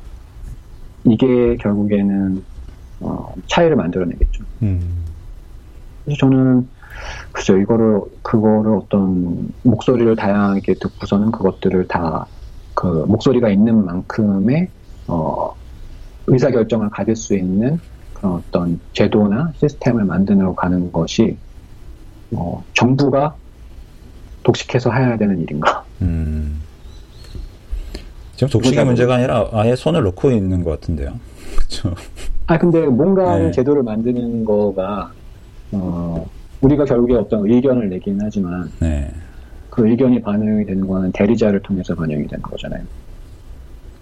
그러므로 음. 우리가 할 수 있는 최선은 좋은 대리자를 선택하는 것이죠. 음. 정치의 상황에서. 아, 방금 지금 말씀하신 건 이제 입법을 말씀하신 건 거죠. 그러니까 그 뭔가를 만들어가는 거에 있어서 결국은 법이 법이 사회를 움직이는 코드이기 때문에 예, 예. 그것을 그 입법이 독 아까 말씀 표현하신 바로 이제 독식하게 내버려두는 게 좋은 것인지 아니면 그 종래의 법이 했던 역할을 조금 더 이제 민간이나 시민사회가 대리할 수는 없는 것인지 그런 말씀을 하신 거라고 볼 수 있겠네요. 그렇죠. 근데 그게 네. 뭐 어, 어디의 권력이 시민사회 쪽으로 너무 가는 것도 아니고 네. 뭐 기업이나 이런 데로 가는 것도 아니고 치열하게 그 밀고 당기는 그 뭐랄까 팽팽함이 필요한 것 같다는 생각이 음, 들어요. 음. 아 근데 뭐 얘기, 얘기는 이렇게 했지만 생각만 해도 피곤하네요. 그 팽팽함을 유지한다는 네. 인공지능 얘기가 이제 많이 나오고는 있는데, 이제 뭐, 행정이나, 하여튼, 여러 이제 정보 사이드에서 인공지능이, 어, 뭐, 어떻게 됐든 간에, 이제 구현이 돼서 가동이 된다라고 했을 때, 네. 음. 근데 저는 그게 참. 쉽지 않을 것 같아요. 그죠? 네, 쉽지 않은 게, 결국에는 그, 현재의 인공지능은, 네. 새로운 아이디어를 발상하기 위한 도구기보다는 생산성을 높이기 위한 도구거든요. 음. 현재 상태는. 음. 그 정도라면 뭐 쓸 수도 있지 않나요? 생산성을 높이기 위한. 아니죠. 생산성을 높이는 거는 그 첨예한 갈등, 갈등을 만들어내죠. 어, 무슨 뜻이죠? 뭐 예를 들면은 어, 누구의 입장에서 생산성이 높아지느냐에 따라서죠. 예를 음. 뭐 최근에 그, 그 톨게이트에 계신 직원분들에 관련된 음. 이야기도 있었잖아요. 기술적으로는 어느 정도 가능한데 그걸 할 수 없는 이유가 결국에는 음. 그 고용을 보장해야, 안정, 고용을 안정시켜야 되는 부분하고 충돌을 하니까, 음. 우리가 생산성을 높인다고 하는 거가 누구 입장에서 생산성을 높이냐에 따라서 이게, 어, 굉장히 갈등을 만들어내기 쉽죠. 음.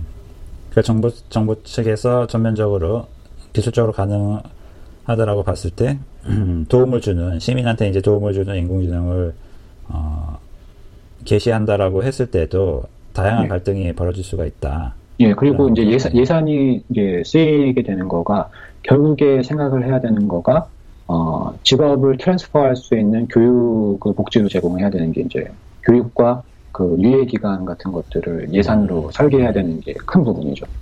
어떤 식으로든 그건 일어날 거기 때문에 생산성을 높, 어, 높인다는 관점에서는 네. 그러면은 사회가 그 그거를 어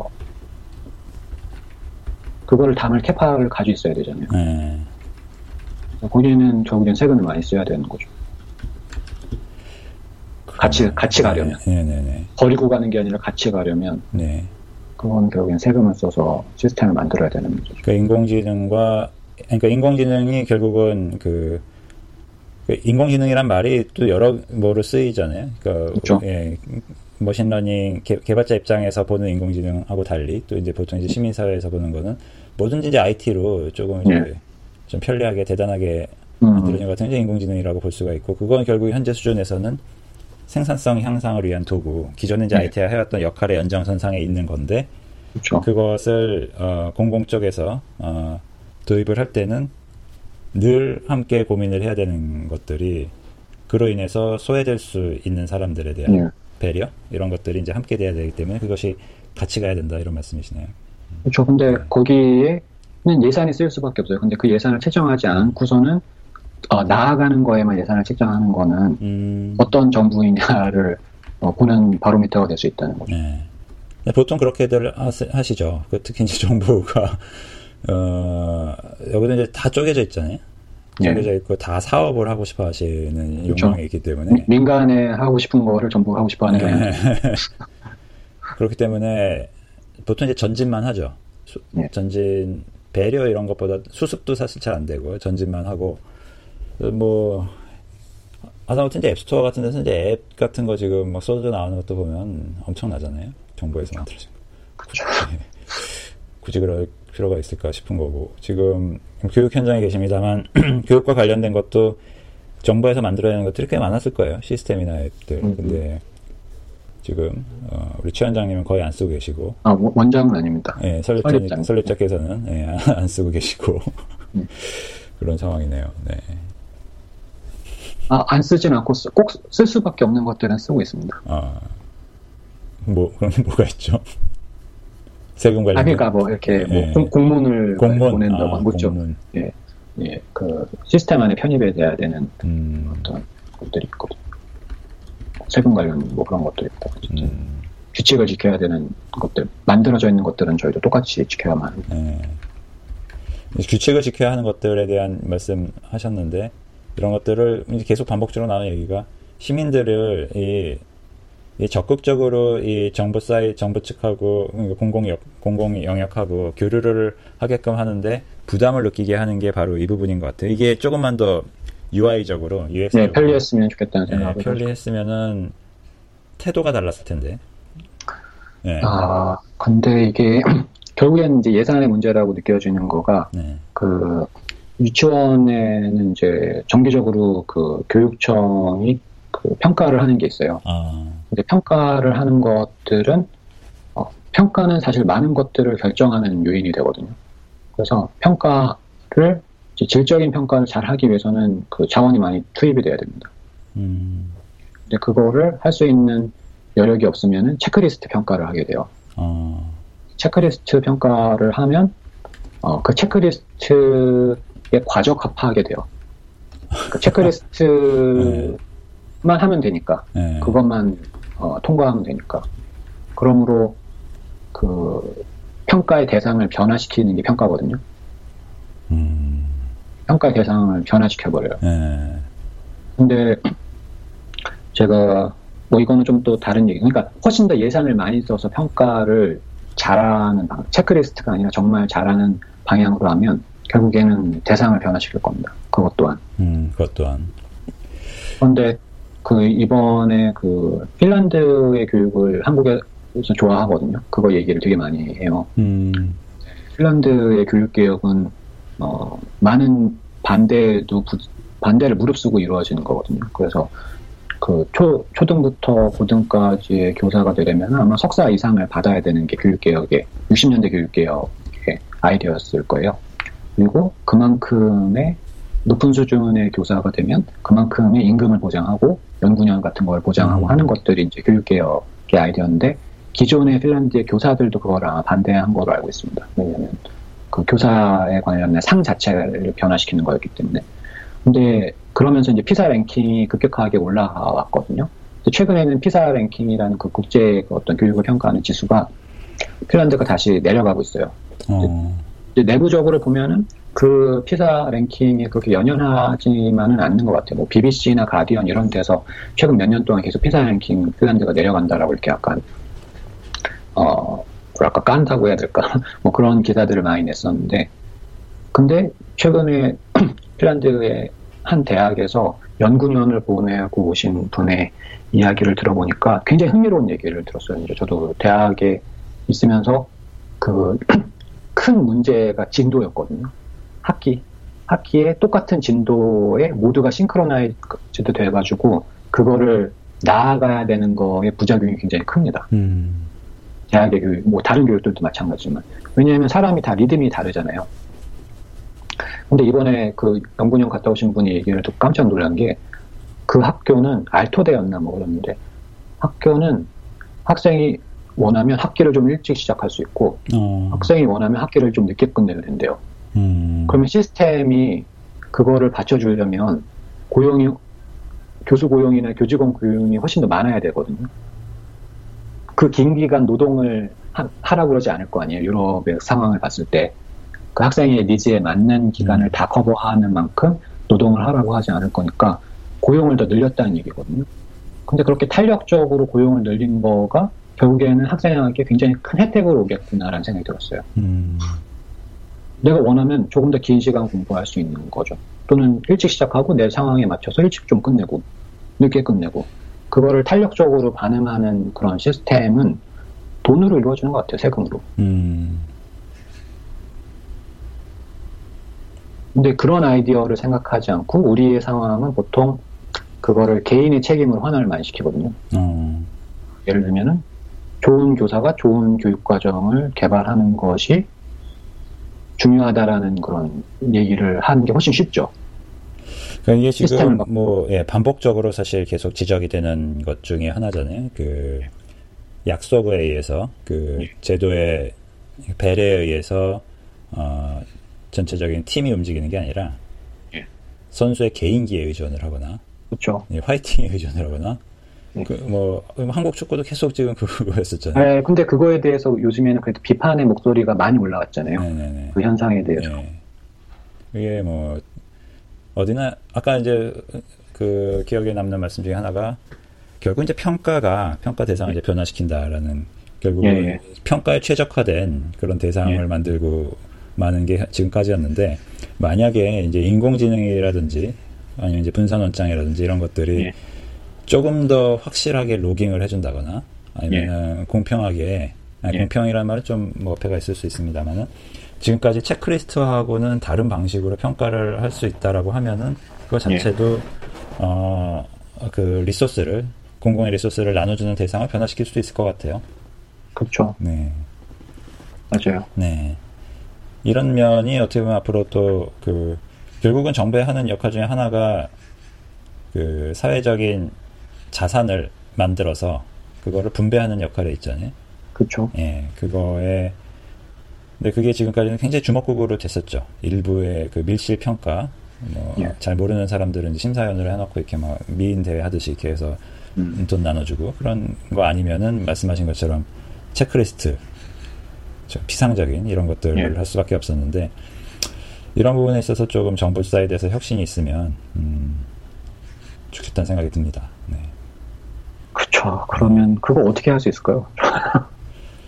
그러게요. 뭐, 근데 뭐, 그, 글쎄 말입니다. 네, 이런 근데 것들, 결국, 예. 결국에 그거를 이제 논의하는 그 사람들, 그 대리자들, 그 정치인이 될 수도 있고 정치인이 아닐 수도 있지만, 어, 대리자들을 선정하는, 그것 또한 평가하잖아요. 네네. 네, 그래서 결국에는 우리가 그 사람을 선정하는 평가의 과정을 잘 가져가는 것이 결국에 맞물린 문제긴 하지만 그것도 음. 탐색해야 되는 방향 중에 하나인 것 같아요. 이번에 지방선거를 하면서 짧은 시간에 너무 많은 정보를 보고서는 뭐 시간은 그래도 꽤 길었지만 네. 그거를 다 검토하고 판단하는 게 쉽지 않더라고요. 맞아요. 네. 그리고 어 풀이 그런데 또 한편으로는 그 아이러니하게도 풀이 더 있어 쓰면 좋겠다는 생각도 하게 되긴 하거든요. 예를 들면 제가 관심이 있는 어, 뭐 교육감에 관련된 음. 그런 거라면 정보가 좀 더 많았으면 좋겠다는 생각을 하기도 했으나 네. 전체적으로 동시에 봐야 되는 보고 검토해야 되는 정보가 너무 많이 한 시기에 집중이 되어 있는. 맞아요. 이게 시민한테 갑작스럽게 부담을 지어주면서 그 판단을 위해서 정작 요긴한 정보 같은 경우는 또 찾기가 힘든. 이게 뭐 특히 이런 몰려서 하는 투표에서는 계속 선거에서는 계속 얘기가 됐었던 거였죠. 그래서 결국은 그냥 인상 평가나 아니면은 뭐 그냥 당을 보고 기계적으로 찍는 것밖에 안 되는 경우가 뭐 요번에도 결국 마찬가지였던 게 있죠.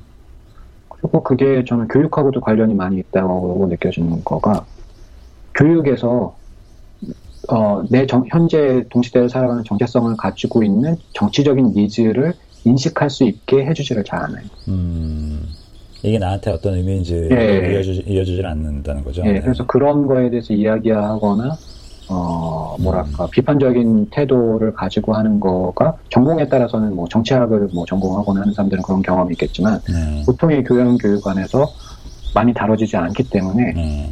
그게 그 어떤 많은 정보들을 어, 받아들였을 때 어떠한 잣대로 이거를 해석해야 되는지를 음. 어, 저 자신은 배워보지 않았다라는 그런 생각을 하게 되더라고요. 음, 그렇죠. 네. 왜 그리고 그걸 안 가르쳐줬을까? 이런 중요한 거는 왜 안 가르쳐줬을까? 학교 다니면서 세금에 대한 거와 정치에 대한 거를 교양에서 이렇게 많이 다루지는 않잖아요. 그, 그랬었던 것 같아요. 그쵸? 아니면 제가 지금 확신을 못하는 게 배, 가르쳐줬는데, 선생님 가르쳐줬는데 제가 까먹었었던 아, 건가? 그럴 수도, 그럴 수도 있는데. 음. 어, 그것도 그렇다면, 네. 어, 적절한 맥락이 없다는 거죠. 맥락이 없을 때 배우는 거는 되게 안 배워지잖아요. 맞아요. 그거 자체가 문제인 거죠. 삼각함수는. 네, 청소년, 청소년기에 네. 맥락이 네. 없다는 거죠. 그거에 대해. 네. 삼각함수는 기억하면서 가장 기본적인 그런 우리 사회를 움직이고 있는 것들. 이게 불편한 것들에 대해서는 많이 안 가르치는 것 같아요. 돈이라든지 이런 것들 있잖아요. 네. 예. 진짜 살아가면서 필요한 것들인데.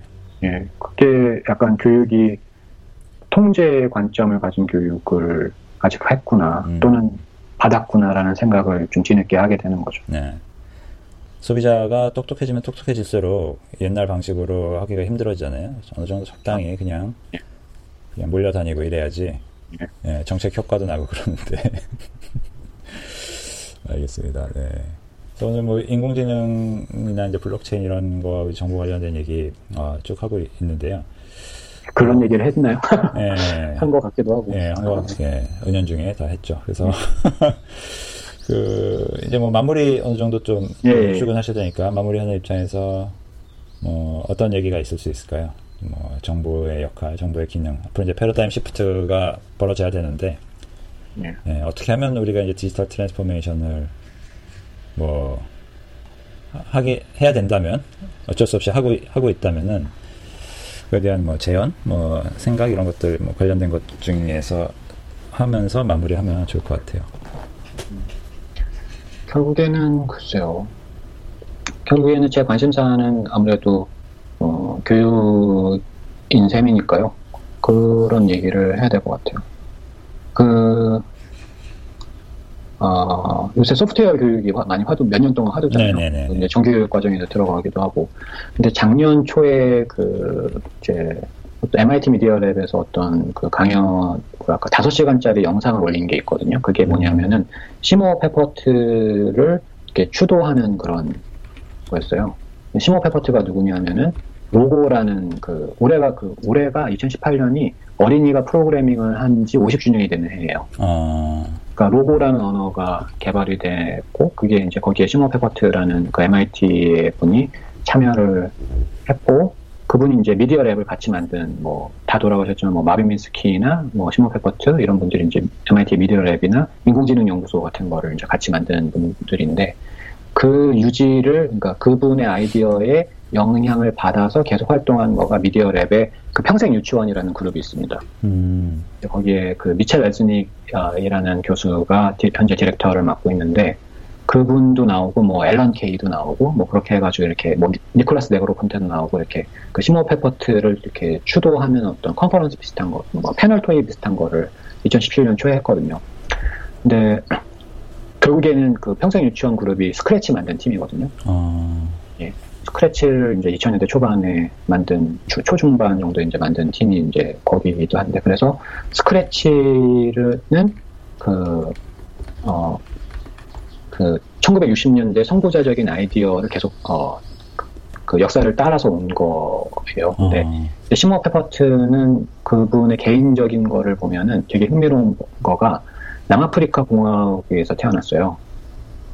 그리고, 이제 도, 도망가가지고 어, 영국에서 학위를 했거든요. 근데 비자 없이 도망을 갔는데 왜 도망을 갔냐 하면은 반 아파르테이트 운동에 참여했기 때문입니다. 아, 그게 음, 음. 남아프리카 공화국이 인종차별 정책을 했던 시기가 있잖아요. 그래서 흑인 아이들을 교육하는 걸 했다가 이렇게 수배되고 뭐 그래가지고 이렇게 도망다니고 뭐 그랬던 것 같아요. 그래서 시모어 페퍼트를 이제 회고하는 그런 모임에서 액티비스트, 활동가로서의 시모어 페퍼트 얘기를 많이 했어요. 근데 그, 그러면서 이제 그 평생 유치원 그룹의 어, 미첼 레즈닉 교수가 얘기는, 아, 아니에요. 그, 데이비 카발로라고, 어, 그, 오엘피씨에도 참여하고 했던 그분이 얘기를 했었던 것 같은데, 뭐냐면은, 그, 이런 거, 소프트웨어, 코딩 교육을 하고 그러는 것들에서 그 중요하게 생각해야 되는 거가 비판적인 생각을 하도록 하자는 거죠. 그러니까 개발자가 되도록 하거나 뭐 수학자가 되도록 안내하는 거가 아니라 시민인 어린이가 비판적인 생각을 할 수 있도록 도와서 어떤 음. 어떤 사회적인 이슈가 있거나 그 세태의 흐름이 있을 때 내가 이거를 비판적인 관점으로 봤을 때 뭔가 아닌 부분이 있다라고 하면은 저항할 수 있도록 돕고 그걸 혼자서 하는 게 아니라 다른 사람들과 협업하면서 연대하면서 그걸 하는 것이 음. 이런 어떤 교육의 어떤 관점이다라는 얘기를 한 게 있어요. 결국에는 어린이들이 자신의 생각을 이야기하고 마, 맞서서 이야기하고 그 어떤 유능한 존재다라는 것들을 경험하고 스스로 말할 수 있게 하도록 돕는 관점인 거거든요. 음. 그게 이제 액티비스트로서 활동했던 시모어 페퍼트 를,가 아마도 하고 싶었던 거예요. 그래서 지금 그분의 저작인 마인드스톰즈라는 책이 어, 다시 번역이 되고 있는 과정 중으로 인사이트 출판사에서 아마 다시 번역을 하고 있는 걸로 알고 있는데 그 책의 부제가 어린이 컴퓨터 그리고 파워풀 아이디어예요. 음. 근데 시모 페퍼트가 그 책의 이판 서문에서 굉장히 아쉬움 섞인 목소리를 한 거가 나는 이 세 번째인 파워풀 아이디어, 세상을 바꾸는 어떤 아이디어에 힘이, 힘이 있는 아이디어에 대해서 얘기를 하고 싶은 건데 내 책을 읽은 사람들이 다 어린이가 컴퓨터를 하는 것만 얘기를 한다 라고 그 아쉬움을 많이 토로했어요. 그래서 결국에는 이 어떤 코딩 교육이나 소프트웨어 교육을 하는 거가 비판적인 사고를 할 수 있는 사람을 양성을 하는 건데 그 비판적인 사, 사고를 하는 사람이 어떠한 처우를 받을 수 있다는 걸 우리가 경험한 게 에런 슈와츠의 예를 통해서 경험을 했다고 저는 생각합니다. 음, 그건 뭐죠? 에런 슈와츠가 자살을 했었잖아요. 그러니까 그 알에스에스 피드 만드는 데 참여하기도 하고 그 크리에이티브 커먼즈의 존 레식하고도 아마 십 대 때 이렇게 관계를 맺고 아, 그 예, 자, 예, 자살. 예. 예. 예. 근데 그 사람이 그 엠아이티에서 그 J 제이에스티오알인가? 제이스토어의 그 논문을 어, 엠아이티의 한 그 지하의 다락방 뭐였지? 창고 같은 데다가 랜선 끌어다 써가지고 그거를 엄청나게 다운로드 받아서 했던 거를 엠아이티가 그냥 경고를 한 게 아니라 함정 수사해가지고 에프비아이 오 개에서 영상 찍고서는 그거를 어, 기소했고 중범죄로 기소를 했거든요. 그러니까 음. 기소한 건 엠아이티가 아니고 에프비아이가 했어요.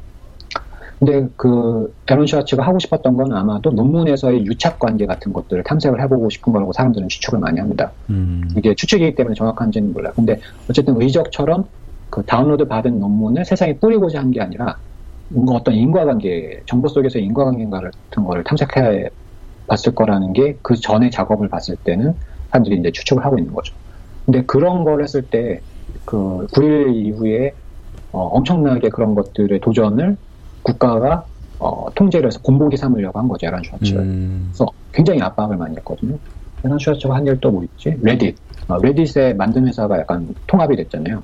음. 그래서 우리가 현재 많이 쓰고 있는 레딧도 에런 슈와츠와 관련이 있고. 그런데 제가 얘기하고 싶은 거는 그 엠아이티 미디어, 엠아이티가 사실은 그 락피킹 수업 같은 것도 있었대요, 예전에는. 그래서 문 따가지고 이렇게 그 공간을 점유하고 약간 저항정신 같은 걸 중요하게 생각해서 정작 그런 학교에서 그 에런 슈와츠가 에프비아이가 고소할 수 있도록 그 비밀을 마련했고 음. 기소가 진행되는 과정에서는 약간 발을 빼서 비난을 많이 받았거든요. 엠아이티가 어, 왜 비난을 받았냐면 중립적인 태도를 취해가지고 이제 비난을 받았어요. 자신들이 추구하는 가치랑 다른 거를 한다는 거죠. 근데 그 저는 그래서 약간 좀 빙 둘러서 얘기를 하지만 그게 에런 슈와츠는 코드를 활용할 수 있고 액티비스트로 활동을 해서 사회적인 활동을 하는 사람이에요. 근데 그 비판적인 사고를 가지고 세상에 맞서서 자신이 중요하다고 생각한 가치를 얘기하는 사람들을 받아들일 수 있는 세상인가 음. 하는 거죠. 그게 아니기 때문에 지금 소프트웨어 교육이 사실 그 하고자 하는 바가 비판적인 사고를 생각하는 어린이들, 시민들을 성장할 수 있게 돕는 일이라면 사회가 그거를 받아들일 수 없으면 결국에 그 사람들은 어디로 가야 되냐는 음. 거죠. 저는 이게 심각한 문제일 수 있다고 생각해요. 어. 그러니까 첫 번째 심각한 지점은 하나는 코딩 교육이나 소프트웨어 교육의 어, 원래 의미를 곡해하는 것이 하나의 문제고 설령 그거를 잘 이해하더라도 상황을 만들더라도 그게 사회문화적인 시스템이 받아들일 수 있는 형태인가. 음. 라는 그 두 가지 문제가 있는 거죠. 네.